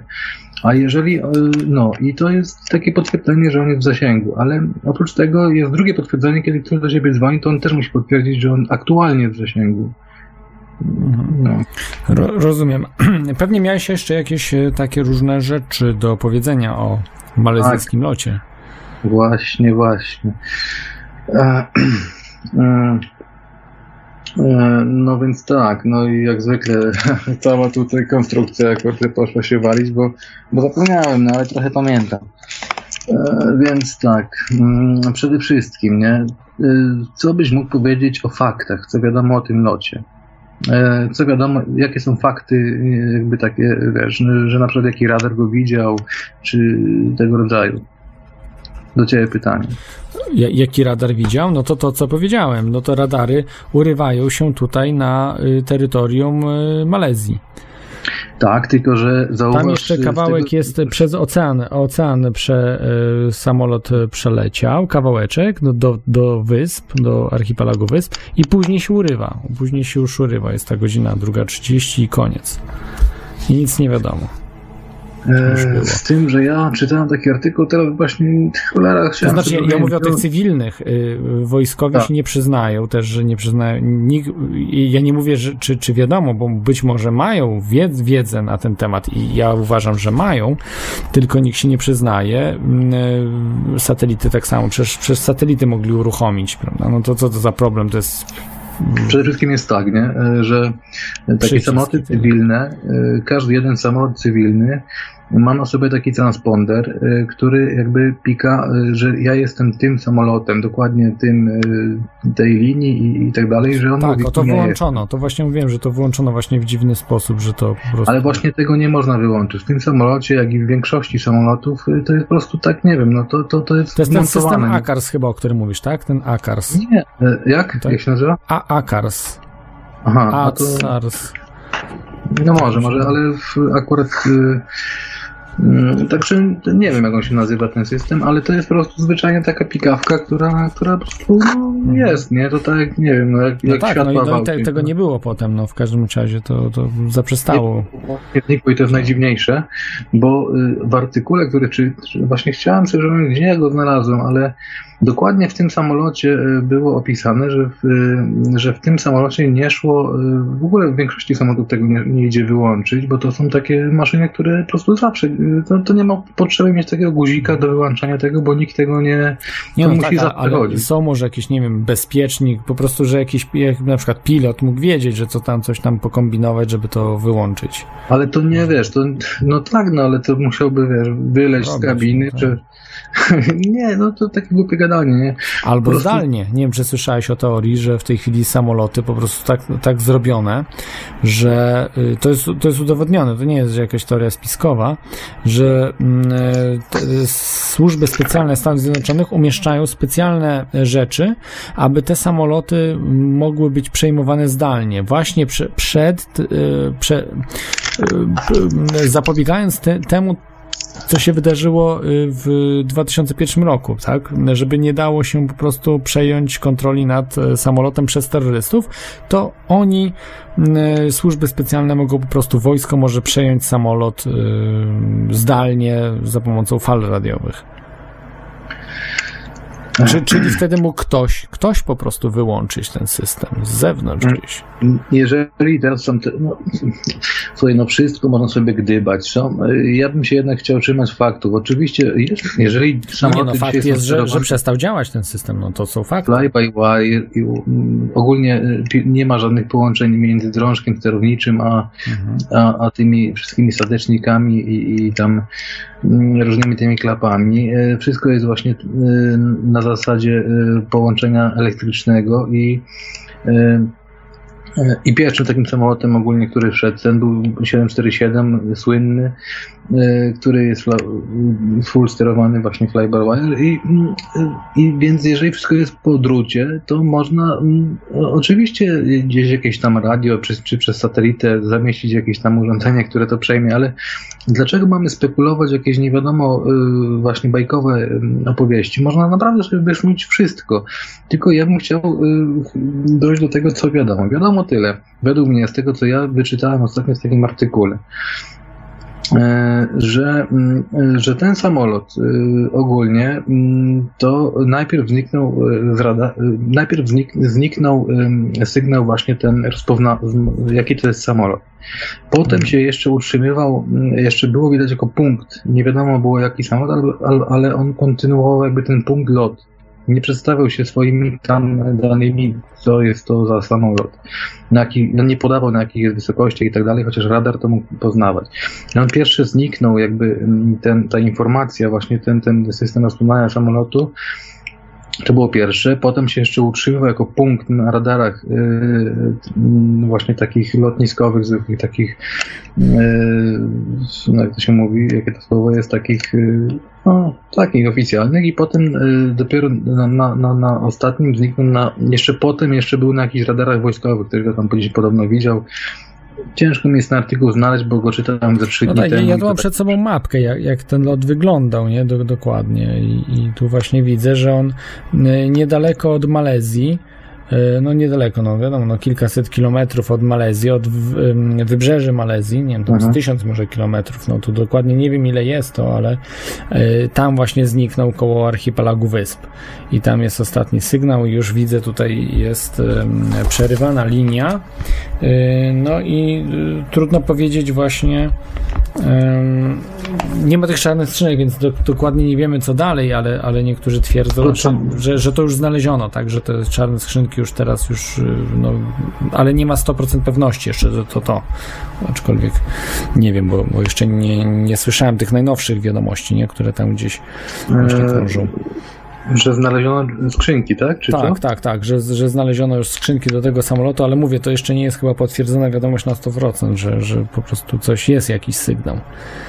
No więc nie wiem, jeżeli znaleziono skrzynki, to, no to jest jakaś nowa informacja, o której nie wiem, Tak, tak, też właśnie nie znałem tego. ale nie, nie potwierdzona, to może.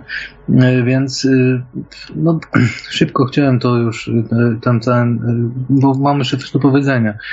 E, Chodzi o to, nie, że mm, takie są informacje, że y, trzeba, ja mówię tu o faktach, więc wyłączając transponder, samolot się przestaje, przestaje się przedstawiać, jakim jest samolotem, ale dalej może widnieć, jakby był w powietrzu, Na na radarach y, ogólnie No właśnie, jako punkt, jako coś latającego.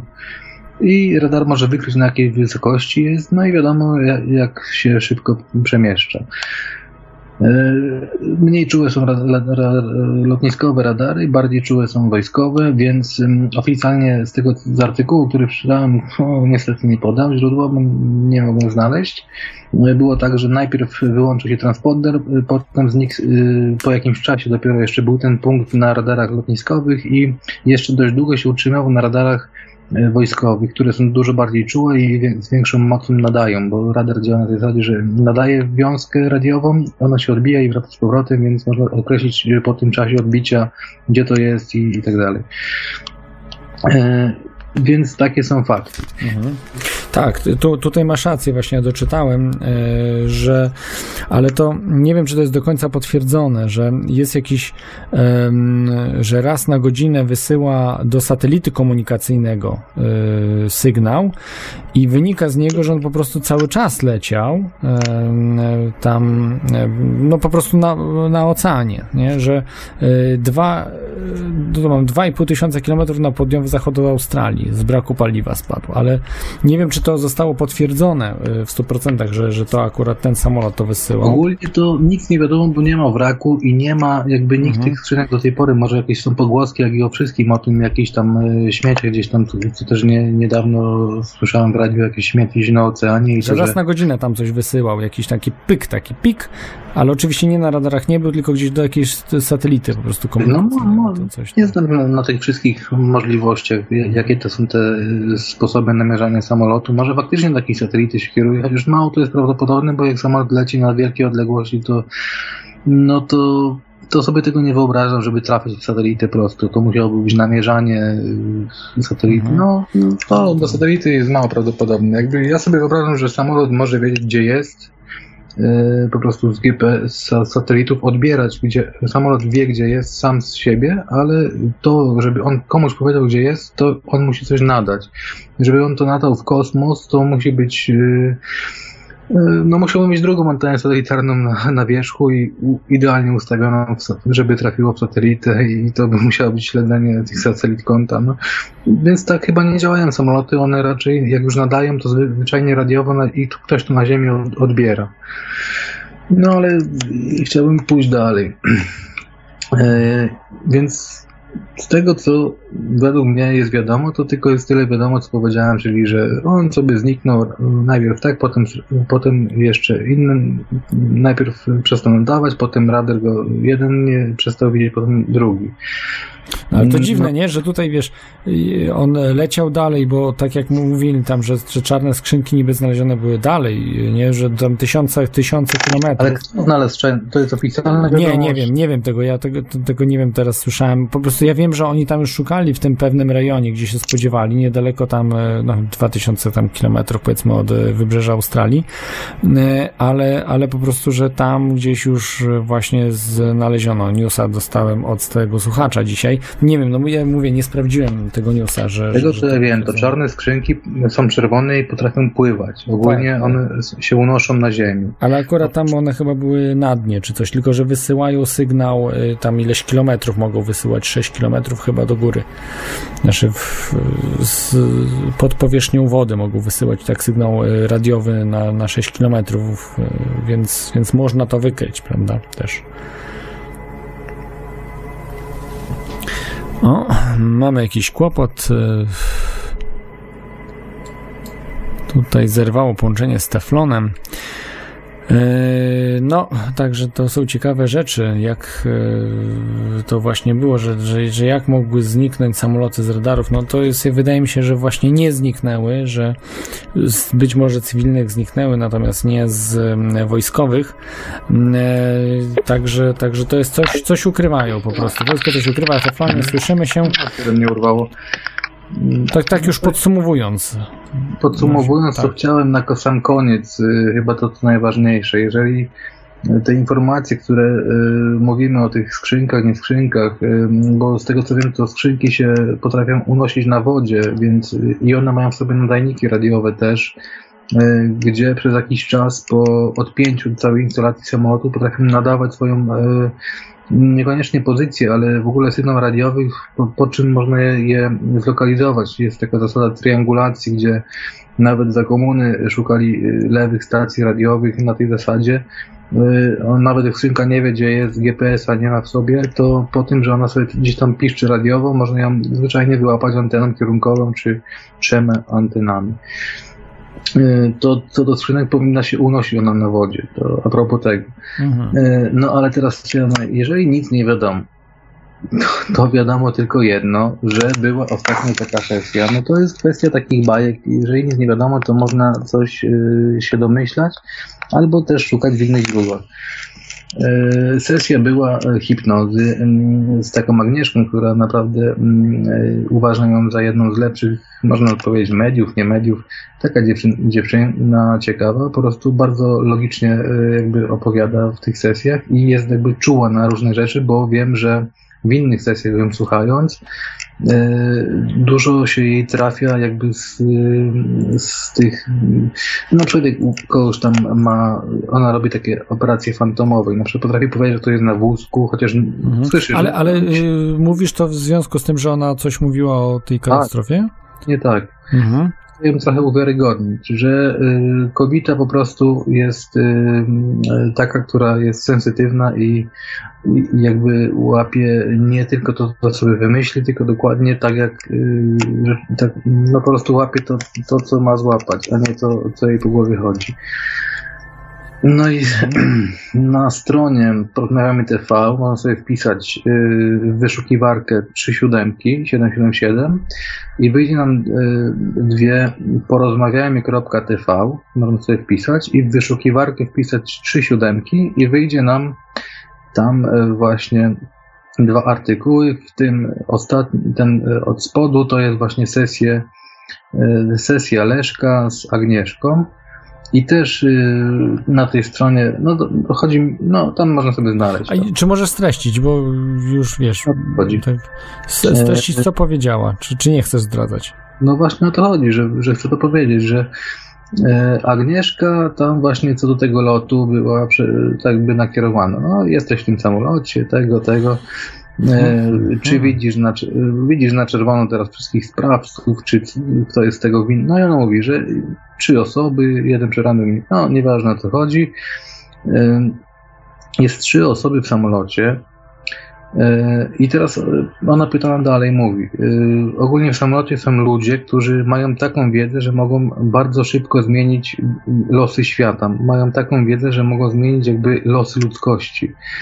I ten samolot jest ogólnie z, na taki, ona to opowiada całkiem tak prawdopodobny. E, Jest, e, jest ogólnie mm, jakby zdes, przeniesiony na zasadzie takiej do jakiejś innej, do jakiegoś innego wymiaru, e, że ci ludzie ogólnie, to jest na zasadzie takiej, jak, jak się czyta w te opowieści o tym statku takim e, E- Eldridge, ten e, z eksperymentu fil- filadelfijskiego. Tak, tak. No właśnie i tam e, i ci ludzie, trzy, trzy osoby w tym, w tym samolocie są po to, żeby u, u, jakby uaktu, uaktywnić jakieś maszyny, które same z siebie nie, nie działają, tylko obok tego samolotu jeszcze lecą jakieś myśliwce i maszyny są na tych myśliwcach i, ten, i ci ludzie są w środku tylko po to, żeby to wszystko w kupie zadziałało.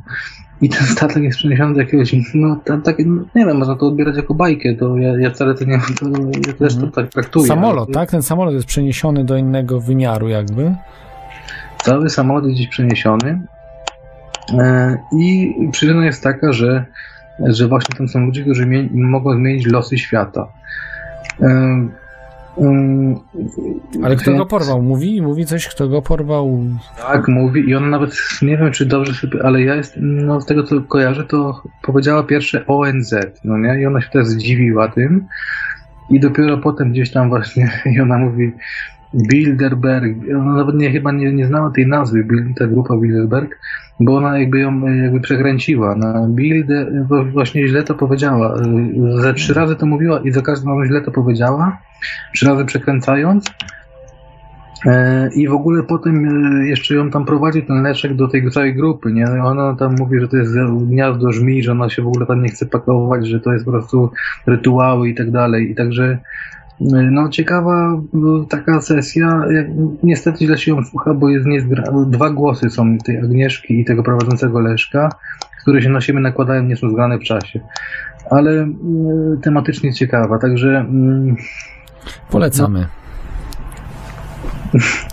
taka bajka, ale kto wie, czy nie, nierealna. No, Cie- Ciekawe, ale co oni mają taką wiedzę, no, że tu może faktycznie no, ta, ta, ta firma, chodzi o to firmę Freescale Semiconductor, że tam tkwi, czyli y, bierzcie teraz, ściągajcie ich patenty, bo oni tam mają patenty też y, upublicznione, więc może coś ciekawego, jak się znacie na, na, na tych sprawach, no, któraś tam Prawdopodobnie jest, że ta Agnieszka wiedziała na, na przykład, y, że kto tam był, bo to sesja jest z 17 marca, 17 marca, więc y, y, nie wiem, czy ona na tyle jest jakby ma czas na jakieś szukanie po necie i tak dalej, jakieś tam teorii.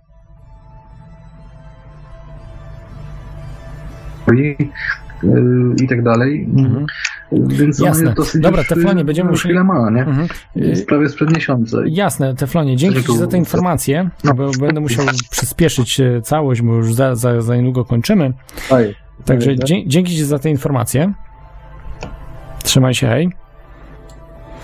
E, To był Teflon. E, Bardzo e, no, zaskakująca rzecz na koniec właśnie tutaj o tej no, sen- sensytywnej dziewczynie, która mówi takie rzeczy, że no, nie wiem, no to jest te, te, te, te podróże w międzywymiarowe są bardzo no, Ciężkie tematy. Yy, Bardziej właśnie no może na, na tydzień yy, od poniedziałku do czwartku, a w piątek, sobotę, niedzielę te tematy są dużo, dużo trudniejsze do zrozumienia. Głowa aż boli. Także mm, kiedyś na pewno zrobię jeszcze audycję o mm, eksperymencie filadelfijskim, tam co się działo z przeniesieniem statku, z tą niewidzialnością, że mm, to może być powiązane właśnie niewidzialność z teleportacją, z przeniesieniem do innych wymiarów. Mm, Tego typu rzeczy może właśnie są powiązane. Także tak wyglądał ten lot. y, No, y, ciekawa sprawa. Mm.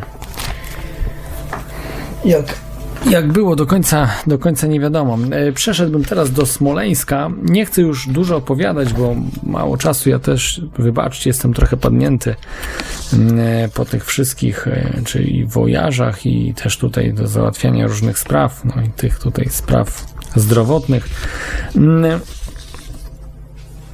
E, Poza tym większość z Was jest chyba znudzona e, tematem Smoleńska. E, Podtrzymuję to, co wszystko mówiłem na temat Smoleńska w wcześniejszych odcinkach, że mm, jest to sprawa kompromitująca państwo polskie. Tak naprawdę najbardziej kompromitujące rzeczy, które mogę powiedzieć, mm, to są takie jak właśnie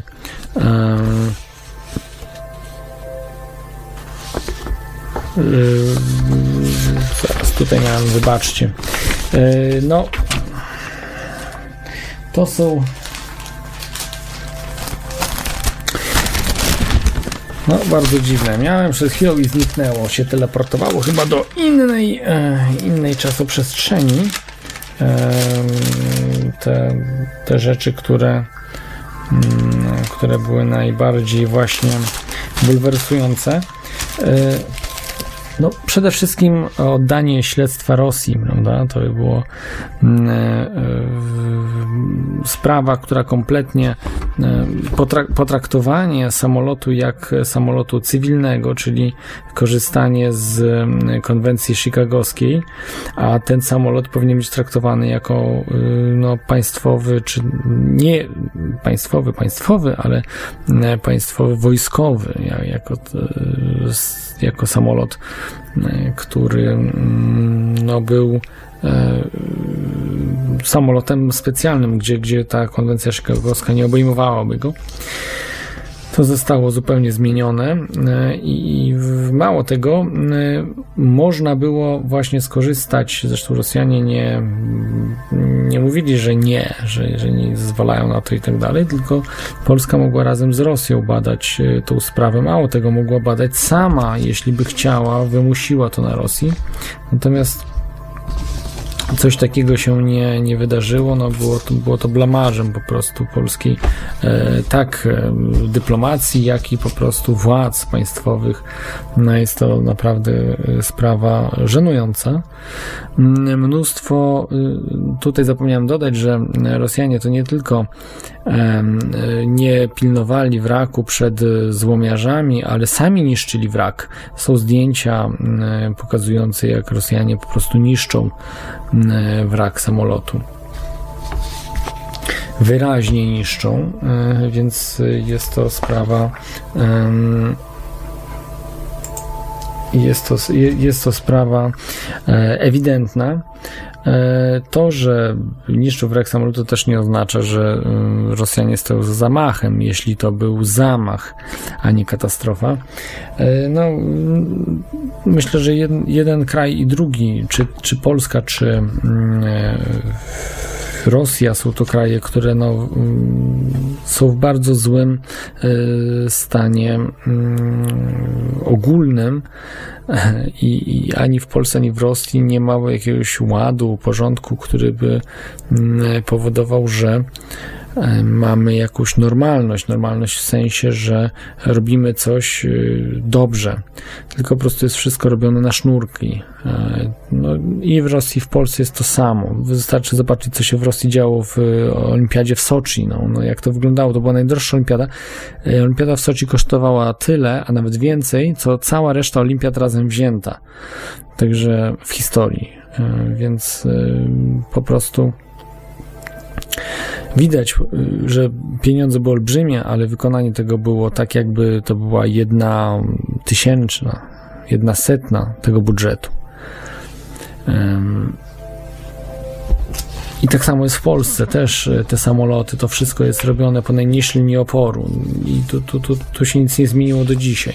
Pamiętam katastrofę e, Leszka Millera z mm, helikopterem, gdzie chyba helikopter był niezbyt sprawny, no tylko dlatego uszedł z życiem, że był e, fenomena- fenomenalny pilot, e, który em, pomimo braku pracy silnika potrafił jakoś tym helikopterem wylądować. Mm, I, no to, y, to przecież się zdarzało i zdarza, zdarzyła się kaza, prawda? Wypadek kazy, co prawda tam prawdopodobnie chodziło o alkohol, ale też e, to utajniono, nie, nie, nie mm, kompletnie chciano mm, zbadać, bo, bo powiedziano, że był e, techniczna, jakiś błąd techniczny, gdzieś się popsuł samolot i y, ci mm, konstruktorzy, czy też firma y, produkująca Kaza, mm, samoloty Kaza chciała przylecieć i tutaj zbadać, zrobić śledztwo swoje i pokazać, zbadać, czy faktycznie to było, na co Polacy nie bardzo chcieli wyrazić chęci. No ale w końcu wiem, że jak, jak przyjechali, zaczęli badać to wszystko, to wyszło na to, że po prostu piloci byli pijani i chciano utajnić, czyli Polacy wycofali się z oskarżeń wobec Kazy, a Kaza zamknęła usta i nie puściła żadnej pary z ust na temat tego, co się naprawdę działo w tej katastrofie. Yy, Czyli też to można bardziej nazwać nie żadnym zamachem, yy, tylko yy, niekompetencją i no, złamaniem jak wszelkich, wszelkich regulaminów, wszelkich jakichś e, procedur, które obowiązują no, także i oficerów, prawda? Oni są na służbie, to nie był prywatny lot, bo to nie był ich prywatny samolot, tylko to był samolot państwowy, więc no, to była naprawdę sprawa no, kompromitująca. Cały kraj myślę. Yy, Donald Tusk no, kompromitował kompletnie wszystkich, no te przybijanie żółwików, nie wiem czy widzicie to zdjęcie, jak, jak Donald Tusk przybija żółwika z Putinem, no jest przerażające, no to po prostu jest, e, nie wiem, no brak, brak słów jest na to, no ten człowiek powinien siedzieć w więzieniu za, za, za, za zdradę, za robienie tego typu ko- kompromitacji Polski, no jest, jest, to, jest to niebywała, niebywała sytuacja. Yy, Tutaj mam informację. e, Wyobraźcie sobie o m, na przykład salonce prezydenta, gdzie jest nadpalona. Są takie m, ostatnie newsy, e, że, że no faktycznie jest jakieś nadpalenie, ale no nie, nie wiadomo, czy to chodziło o zwykły jakiś pożar, czy, mm, czy wybuch. No, mm, mówię, dopóki się nie złoży całego samolotu, do, dopóty nie stwierdzimy, czy to był wybuch tak naprawdę, czy, czy, czy to była inna przyczyna. E, Bo mógł być pożar równie dobrze, prawda? Mogły być różne przyczyny i zawsze każdy samolot trzeba złożyć. Tak jak widzicie, wy oglądacie Discovery, czy jakieś inne e, filmy i no, jest je- jest tak, a nie inaczej, wygląda bardzo e, ładnie to składane są samoloty z najmniejszych elementów, nawet tam nie 9-10 tysięcy części, czy, czy, czy jeszcze więcej tych części, jest wszystko elegancko składane, e, część do części. Witaj słuchaczu, jesteś... e, w- Dzień dobry, ty mówi O, e, stały bo słuchacz, je, jeszcze jeszcze jedną rzecz, którą sobie przypomniałem, że miał być kręcony film katastroficzny, który odtwarza dokładnie tą katastrofę tego samolotu i on został anulowany, anulowany. Ale w Smoleńsku? Czy? Nie, mówię A, o tym samolocie, co zniknął. Że samolot A. znika i miał być to praktycznie odtwarzać, e, tylko tyle podać, że on miał odtworzyć dokładnie przebieg tej katastrofy, jaka się stała w rzeczywistości. E, scenariusz był napisany pół roku wcześniej e, i film został anulowany, produkcja. A, To taka tylko, film. tylko podali gdzieś jakieś wi- wiadomości, czy gdzieś trafiłem, bo taką informację. Ciekawe, ale, ale film odtworzyć niemal w fabularny? 99% tą, katast- tą katastrofę. O kurczę. I tylko tyle podali, że został anulowany. A tego, Z tego tego powodu, że odtwarza tą katastrofę, która się że w rzeczywistości od, od, odbyła. Mhm, musiałbym gdzieś doczytać. Nie pamiętasz y, tytułu filmu, jaki Nie był? pamiętam, tylko Nie tyle podali, że został anulowany. Pro, zdjęcie zaczęli robić i po prostu go anulowali i koniec. Tylko tyle podali, że nie od, odtwarzał tą katastrofę, która się ta, na rzeczywistości się stała. No, ciekawe, ciekawe. I jeszcze jedną rzecz o skrzynkach. Skrzynki nadają dwa rodzaje sygnału. Radiowy, gdy jest na powierzchni i dźwiękowy, gdy jest pod wodą. A, to Bo dźwiękowe. sygnał radiowy w wodzie się nie, nie przemieszcza. Nie przemieszcza Ma się? dwa do rodzaje nadajników. Jak do wody, nadaje dźwięk i się hydrofonem e, wyszukuje i jak jest na powierzchni, nadaje radiowo. Ja myślałem, że w podwodą radiowo też. Nie, sygnał radiowy pod wodą mi, e, natychmiast się zatrzymuje, dźwięk się przenosi bardzo dobrze. Aha. Wiecie, humbaki sygnał, swój dźwięk można słuchać humbaka z drugiego końca świata. A, a fale radiowe pod wodą się nie przenoszą. Mhm. Chyba, że długie, tak? To, to takie Nie, w ogóle długie. fale radiowe praktycznie w wodzie są całkowicie tłumione. A, a jak y, łodzie podwodne się komunikują? One się wynurzają albo wysuwają antenę ponad wodę i nadają. Aha, muszą się wynurzyć. Tak, musi się antena wynurzyć i wtedy na, nadają, nada, sygnał, nadają sygnał. Hmm, no właśnie. No. Nadają i jeszcze, jeszcze jest podali, że jeszcze, jeszcze przez tydzień będą sygnały, baterie jeszcze wytrzymają e, przez tydzień i, i zamilkną. Ja wcześniej czytałem też, że, że przez trzy tygodnie tylko, a tutaj Tak, już... te, ale jest, y, jest jakby e, producenci skrzynek, jest, e, projektowane jest na, e, na 40 dni, a, a, a, a nadawać mają przez 30 dni, ale jest zawsze zapas większy na baterii. Większy, czyli... czyli Na cztery, wszelki wypadek, bo bateria, skrzynka Mhm. lata, lata, lata, a bateria się starzeje. Więc trochę więcej, więcej jest po prostu dawa- dawane na zapas. Mhm. Rozumiem. jest to projektowane. Dobrze, To dziękuję, tylko, dziękuję tylko tyle chciałem powiedzieć o Dzięki. tym filmie, że po prostu są anulowane, że otworzyć katastrofę. E, że tam rzeczywiście ten, ten, Ciekawa coś historia. Dzięki, dzięki. Taka, taka ciekawostka. Mhm. Y, Dzięki, trzymaj się. Miłego weekendu, hej. Y, To był stały słuchacz, niespodziewany słuchacz, y, stały słuchacz, co właściwie spodziewany. E, e, O Smoleńsku, no to właśnie, e, tak jak mówię, no jest, y, jest tych kilka właśnie e, najbardziej przerażających e, rzeczy, które mm, właśnie mm,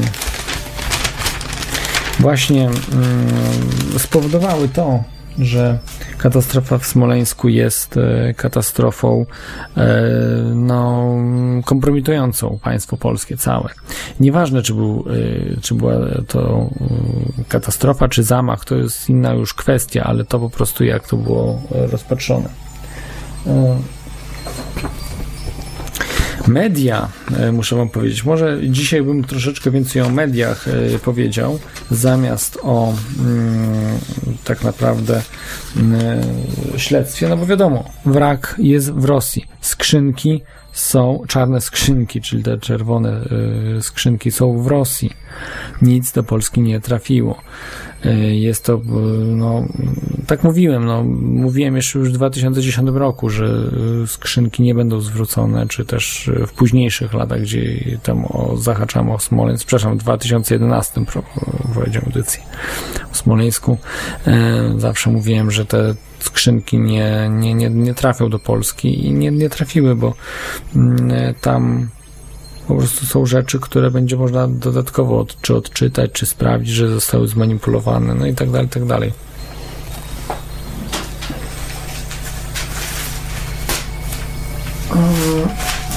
Także Także tutaj właśnie widzę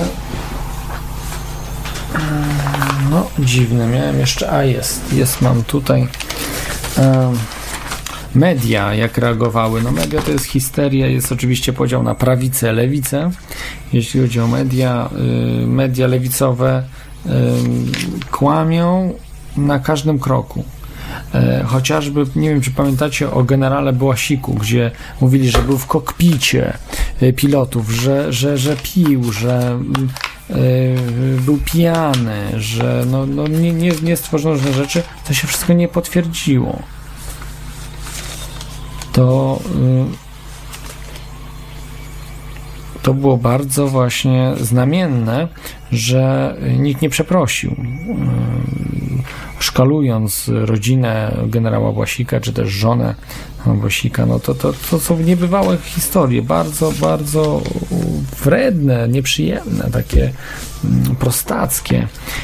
Ym, No, jest niejaka pani, pani Tatiana Anodina, y, oficer, który jest szefem komisji MAK, która no, kłamstwo za kłamstwem wypowiada, y, chociażby o brzozie, gdzie ta brzoza w ogóle nie wiadomo, czy to ten metal w ogóle tam był wbity w tą brzozę z samolotu, czy to ktoś po prostu jakąś wbił jakiś tam metal. No, absurd na absurdzie. I po prostu y, no, y, tak, tak to wygląda, że mm, e, składa się po prostu rzeczy różne, naciąga się y, i potem wychodzą, że to są kompletne kłamstwa.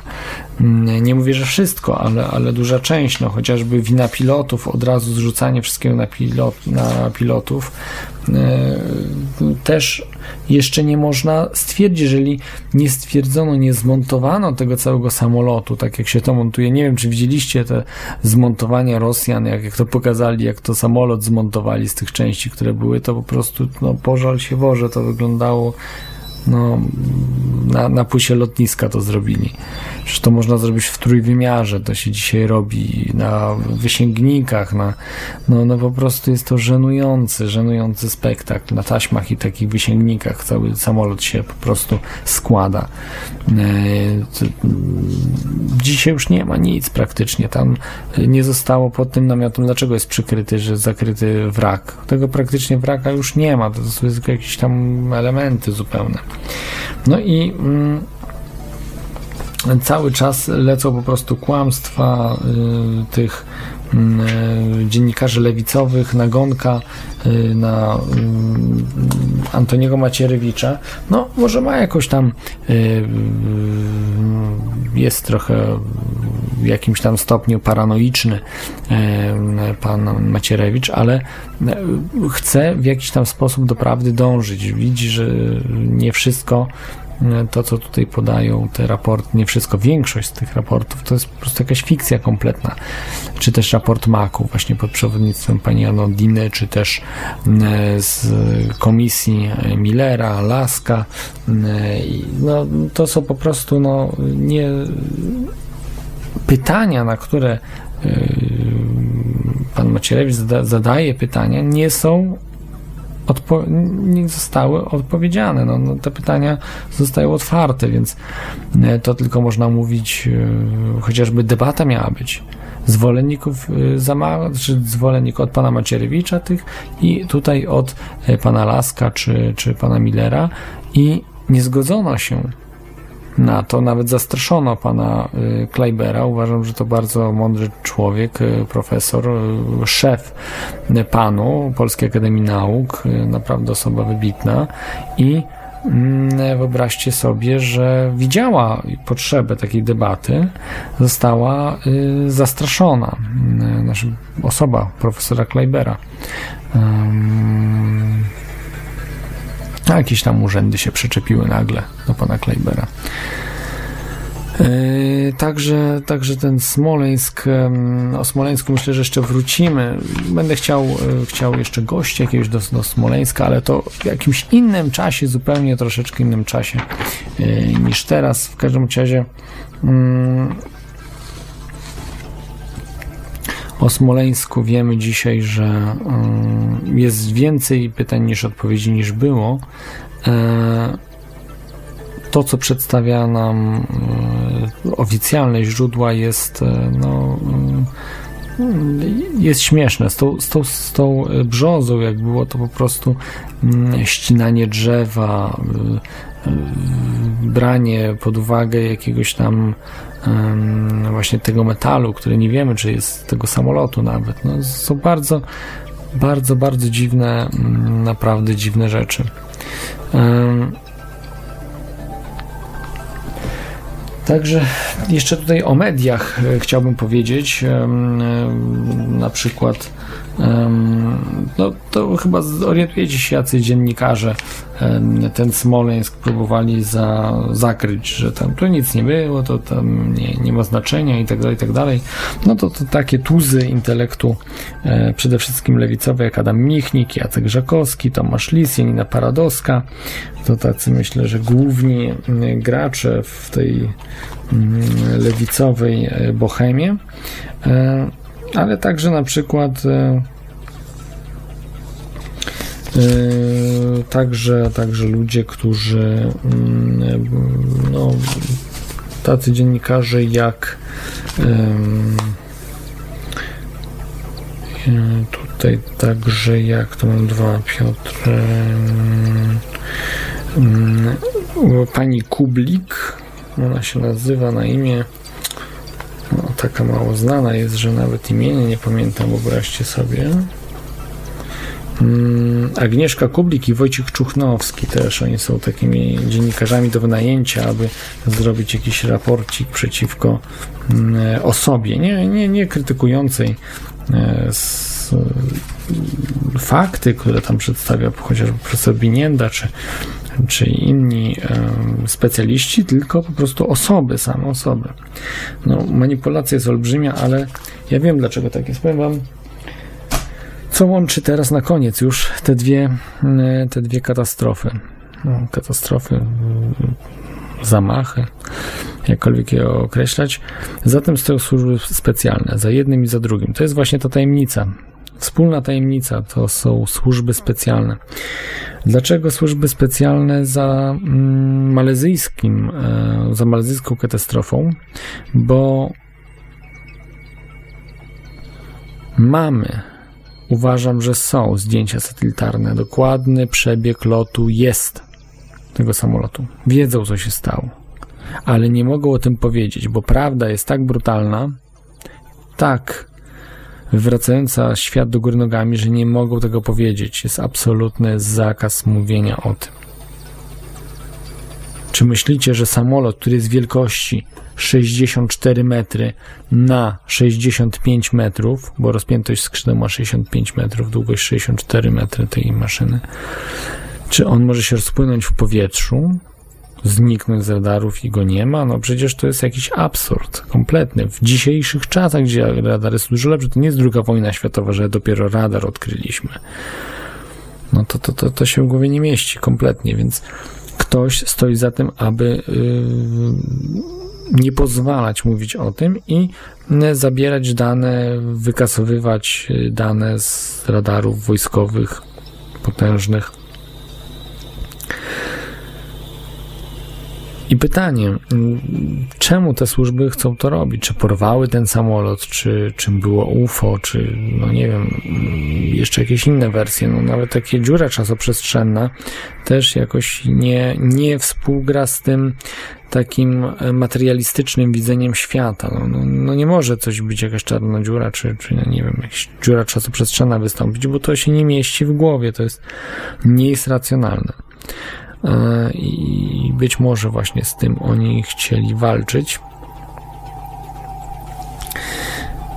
No bo wyjaśnijmy sobie, dlaczego zniknęły, dlaczego tych danych nie ma. Przecież tam był Wietnam, e, Indonezja, Malezja, e, Chiny, inne jeszcze kraje. Bazy wojskowe tam miał Amerykanie, tak, czy, czy, czy jakieś inne służby wywiadowcze. I samolot znika i co, i nic? Nic się nie dzieje. Także ewidentnie coś kryją. A zawsze kryją służby specjalne, właśnie tego typu rzeczy. Czyli wiedzą, ale nie powiedzą. No i w Smoleńsku tak samo służby specjalne. Tak samo służby specjalne wiedzą.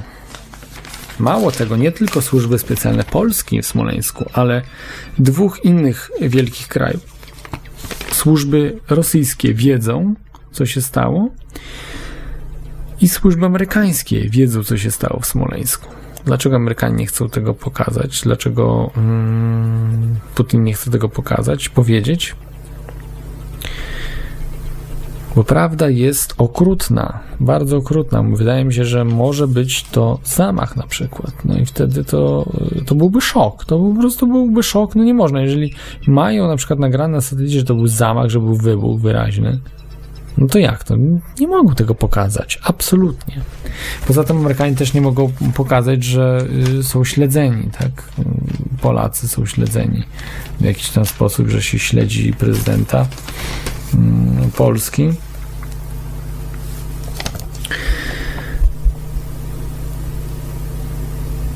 Tutaj jeszcze mam informację od Tomkiewicza, że Deresz mocno się przysłużył, pełniąc rolę y, tonizującą i trywializującą wszelkie wątpliwości. Deresz to chyba mąż tej, tej, tej y, Szymanek Deresz, co zmarła. Tutaj powiem na koniec jeszcze, może ostatni telefon, już tak y, zupełnie finalny e, Romualda telefon. Witaj, Romualdzie. Witam, witam wszystkich słuchaczy i ciebie. Tak, witaj. E, Chciałbym ci powiedzieć na początku, że Mm, Coś, coś wyrzuciło. Coś wyrzuciło mm, słuchacza. No nic, coś zrywa, zrywa połączenia. Tutaj z Teflonem też zrywało, tu zrywa cały czas jakieś.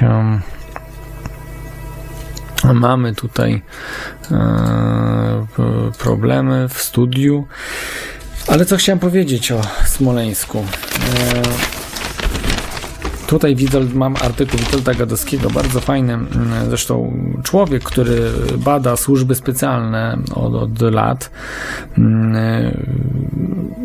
Mnóstwo, mnóstwo faktów, mnóstwo mm, różnych. Jest takim dziennikarzem śledczym, ale takim hardkorowym dziennikarzem śledczym. Nie zajmuje się tam jakimiś tam masą, czy tam innymi tam gangsterami polskimi, tylko służbami specjalnymi. To są tak naprawdę także gangsterzy, tylko wyższej klasy. To nie jest jakiś tam masa, baranina, czy inne tam półgłówki, ale ludzie, no już y, naprawdę, y, którzy mają troszeczkę więcej w głowie i potrafią więcej, mają większe wpływy. Robią to y, bardziej z ukrycia. y, Bardziej jak szpiedzy, jak właśnie agenci z 007, agent James Bond. I Witold Gadowski mówi bardzo jasno, dobitnie i słusznie, z tym się w 100% zgadzam, że prawda o Smoleńsku może wyjść z niespodziewanej strony, właśnie od strony wielce czcigodnego Władimira Putina, jak mawia Korwin-Mikke. Ja oczywiście nie uważam go za wielce czcigodnego, bo to jest empak też, no, za przeproszeniem. Słyszałem, jak się wypowiada. Mm, Nie jest elokwentny zupełnie. Nie wiem, niektórzy mówią, że on strasznie jest jakiś mądry i tak dalej. Wszyscy się po prostu go boją. No, nawet dziennikarka polska się bała, zamiast mu powiedzieć wprost, wziąć go jak Oriana Falaci, tych wszystkich tam ustawiała e, od Bolka, od, przepraszam, Bolesława do, do Chomeiniego. E, po- Potrafiła tak rozmawiać, że oni nie wiedzieli, co mówić. W ogóle bali się z nią rozmawiać, bo y, dziennikarz musi być ostry jak brzytwa. No nie bać się, że, że, że co, że zabije mnie Putin? No to można równie dobrze nie, y, nie żyć, tak? No, nic nie robić. No, no, dziennikarz musi ryzykować. Musi, jeżeli jest polskim dziennikarzem, Putina traktować ostro. Ale w Polsce panuje dziennikarstwo serwilistyczne. E, Serwilizm na każdym kroku jest widoczny. No, czy, czy Donaldowi Tuskowi, jak zadają pytania, czy innym m, politykom, to po prostu tak się mówią jak lizusy. No, po prostu jest to przerażające dziennikarstwo. Kto takie dziennikarstwo robi? M, Jest to okropne. I tutaj prawda jest w rękach Władimira Putina. On może ujawnić, co e, przede wszystkim E, szczegóły na przykład rozmów dotyczące rozdzielenia wizyt w Katyniu, bo 7, e, 7, mm, 7 e, kwietnia 2010 roku przecież e, był w Smoleńsku Tusk. Donald Tusk, tak, on był chwilę przed e, Kaczyńskim. Co szczegóła wizyt, e, wizyty arabskiego w Rosji, to wszystko było nagrywane, mamy informacje. E, no, mnóstwo tych jak zachowanie Tuska w Smoleńsku, udział ludzi z ekipy Tuska w wykorzystaniu prawdy o katastrofie, no to, to, są, to są rzeczy, które Putin ma, wie i może wykorzystać. Może wykorzystać bez problemu. Więc, e,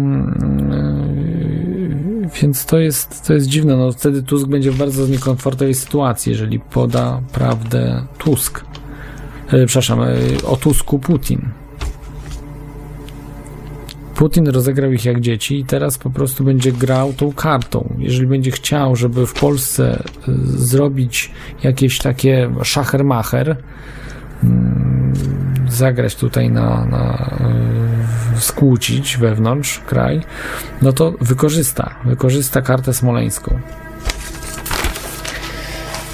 No i niestety, niestety, y, jak to zrobi, to mm,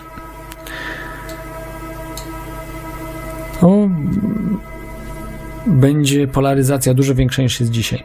Tak, też zasypiam już tutaj, bo Wiktor pisze, że już e, e, usypiam was, także, także, także też będę kończył e, już dzisiaj. E, dzięki, że byliście.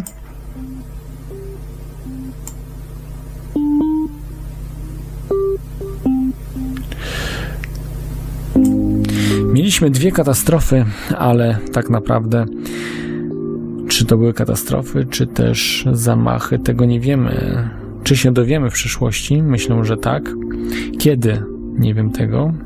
Ale wy, prawda wyjdzie z niesamowitych właśnie miejsc. Być może od Putina z jednej strony, a z drugiej od jakichś ultrasensytywnych osób. Trzymajcie się ciepło, za tydzień będzie audycja już z Irlandii.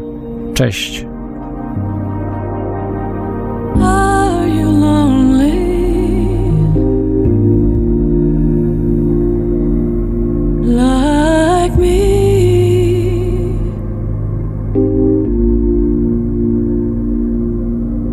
There's no one around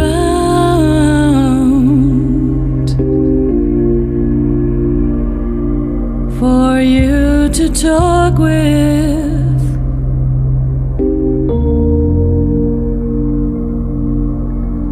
Do you talk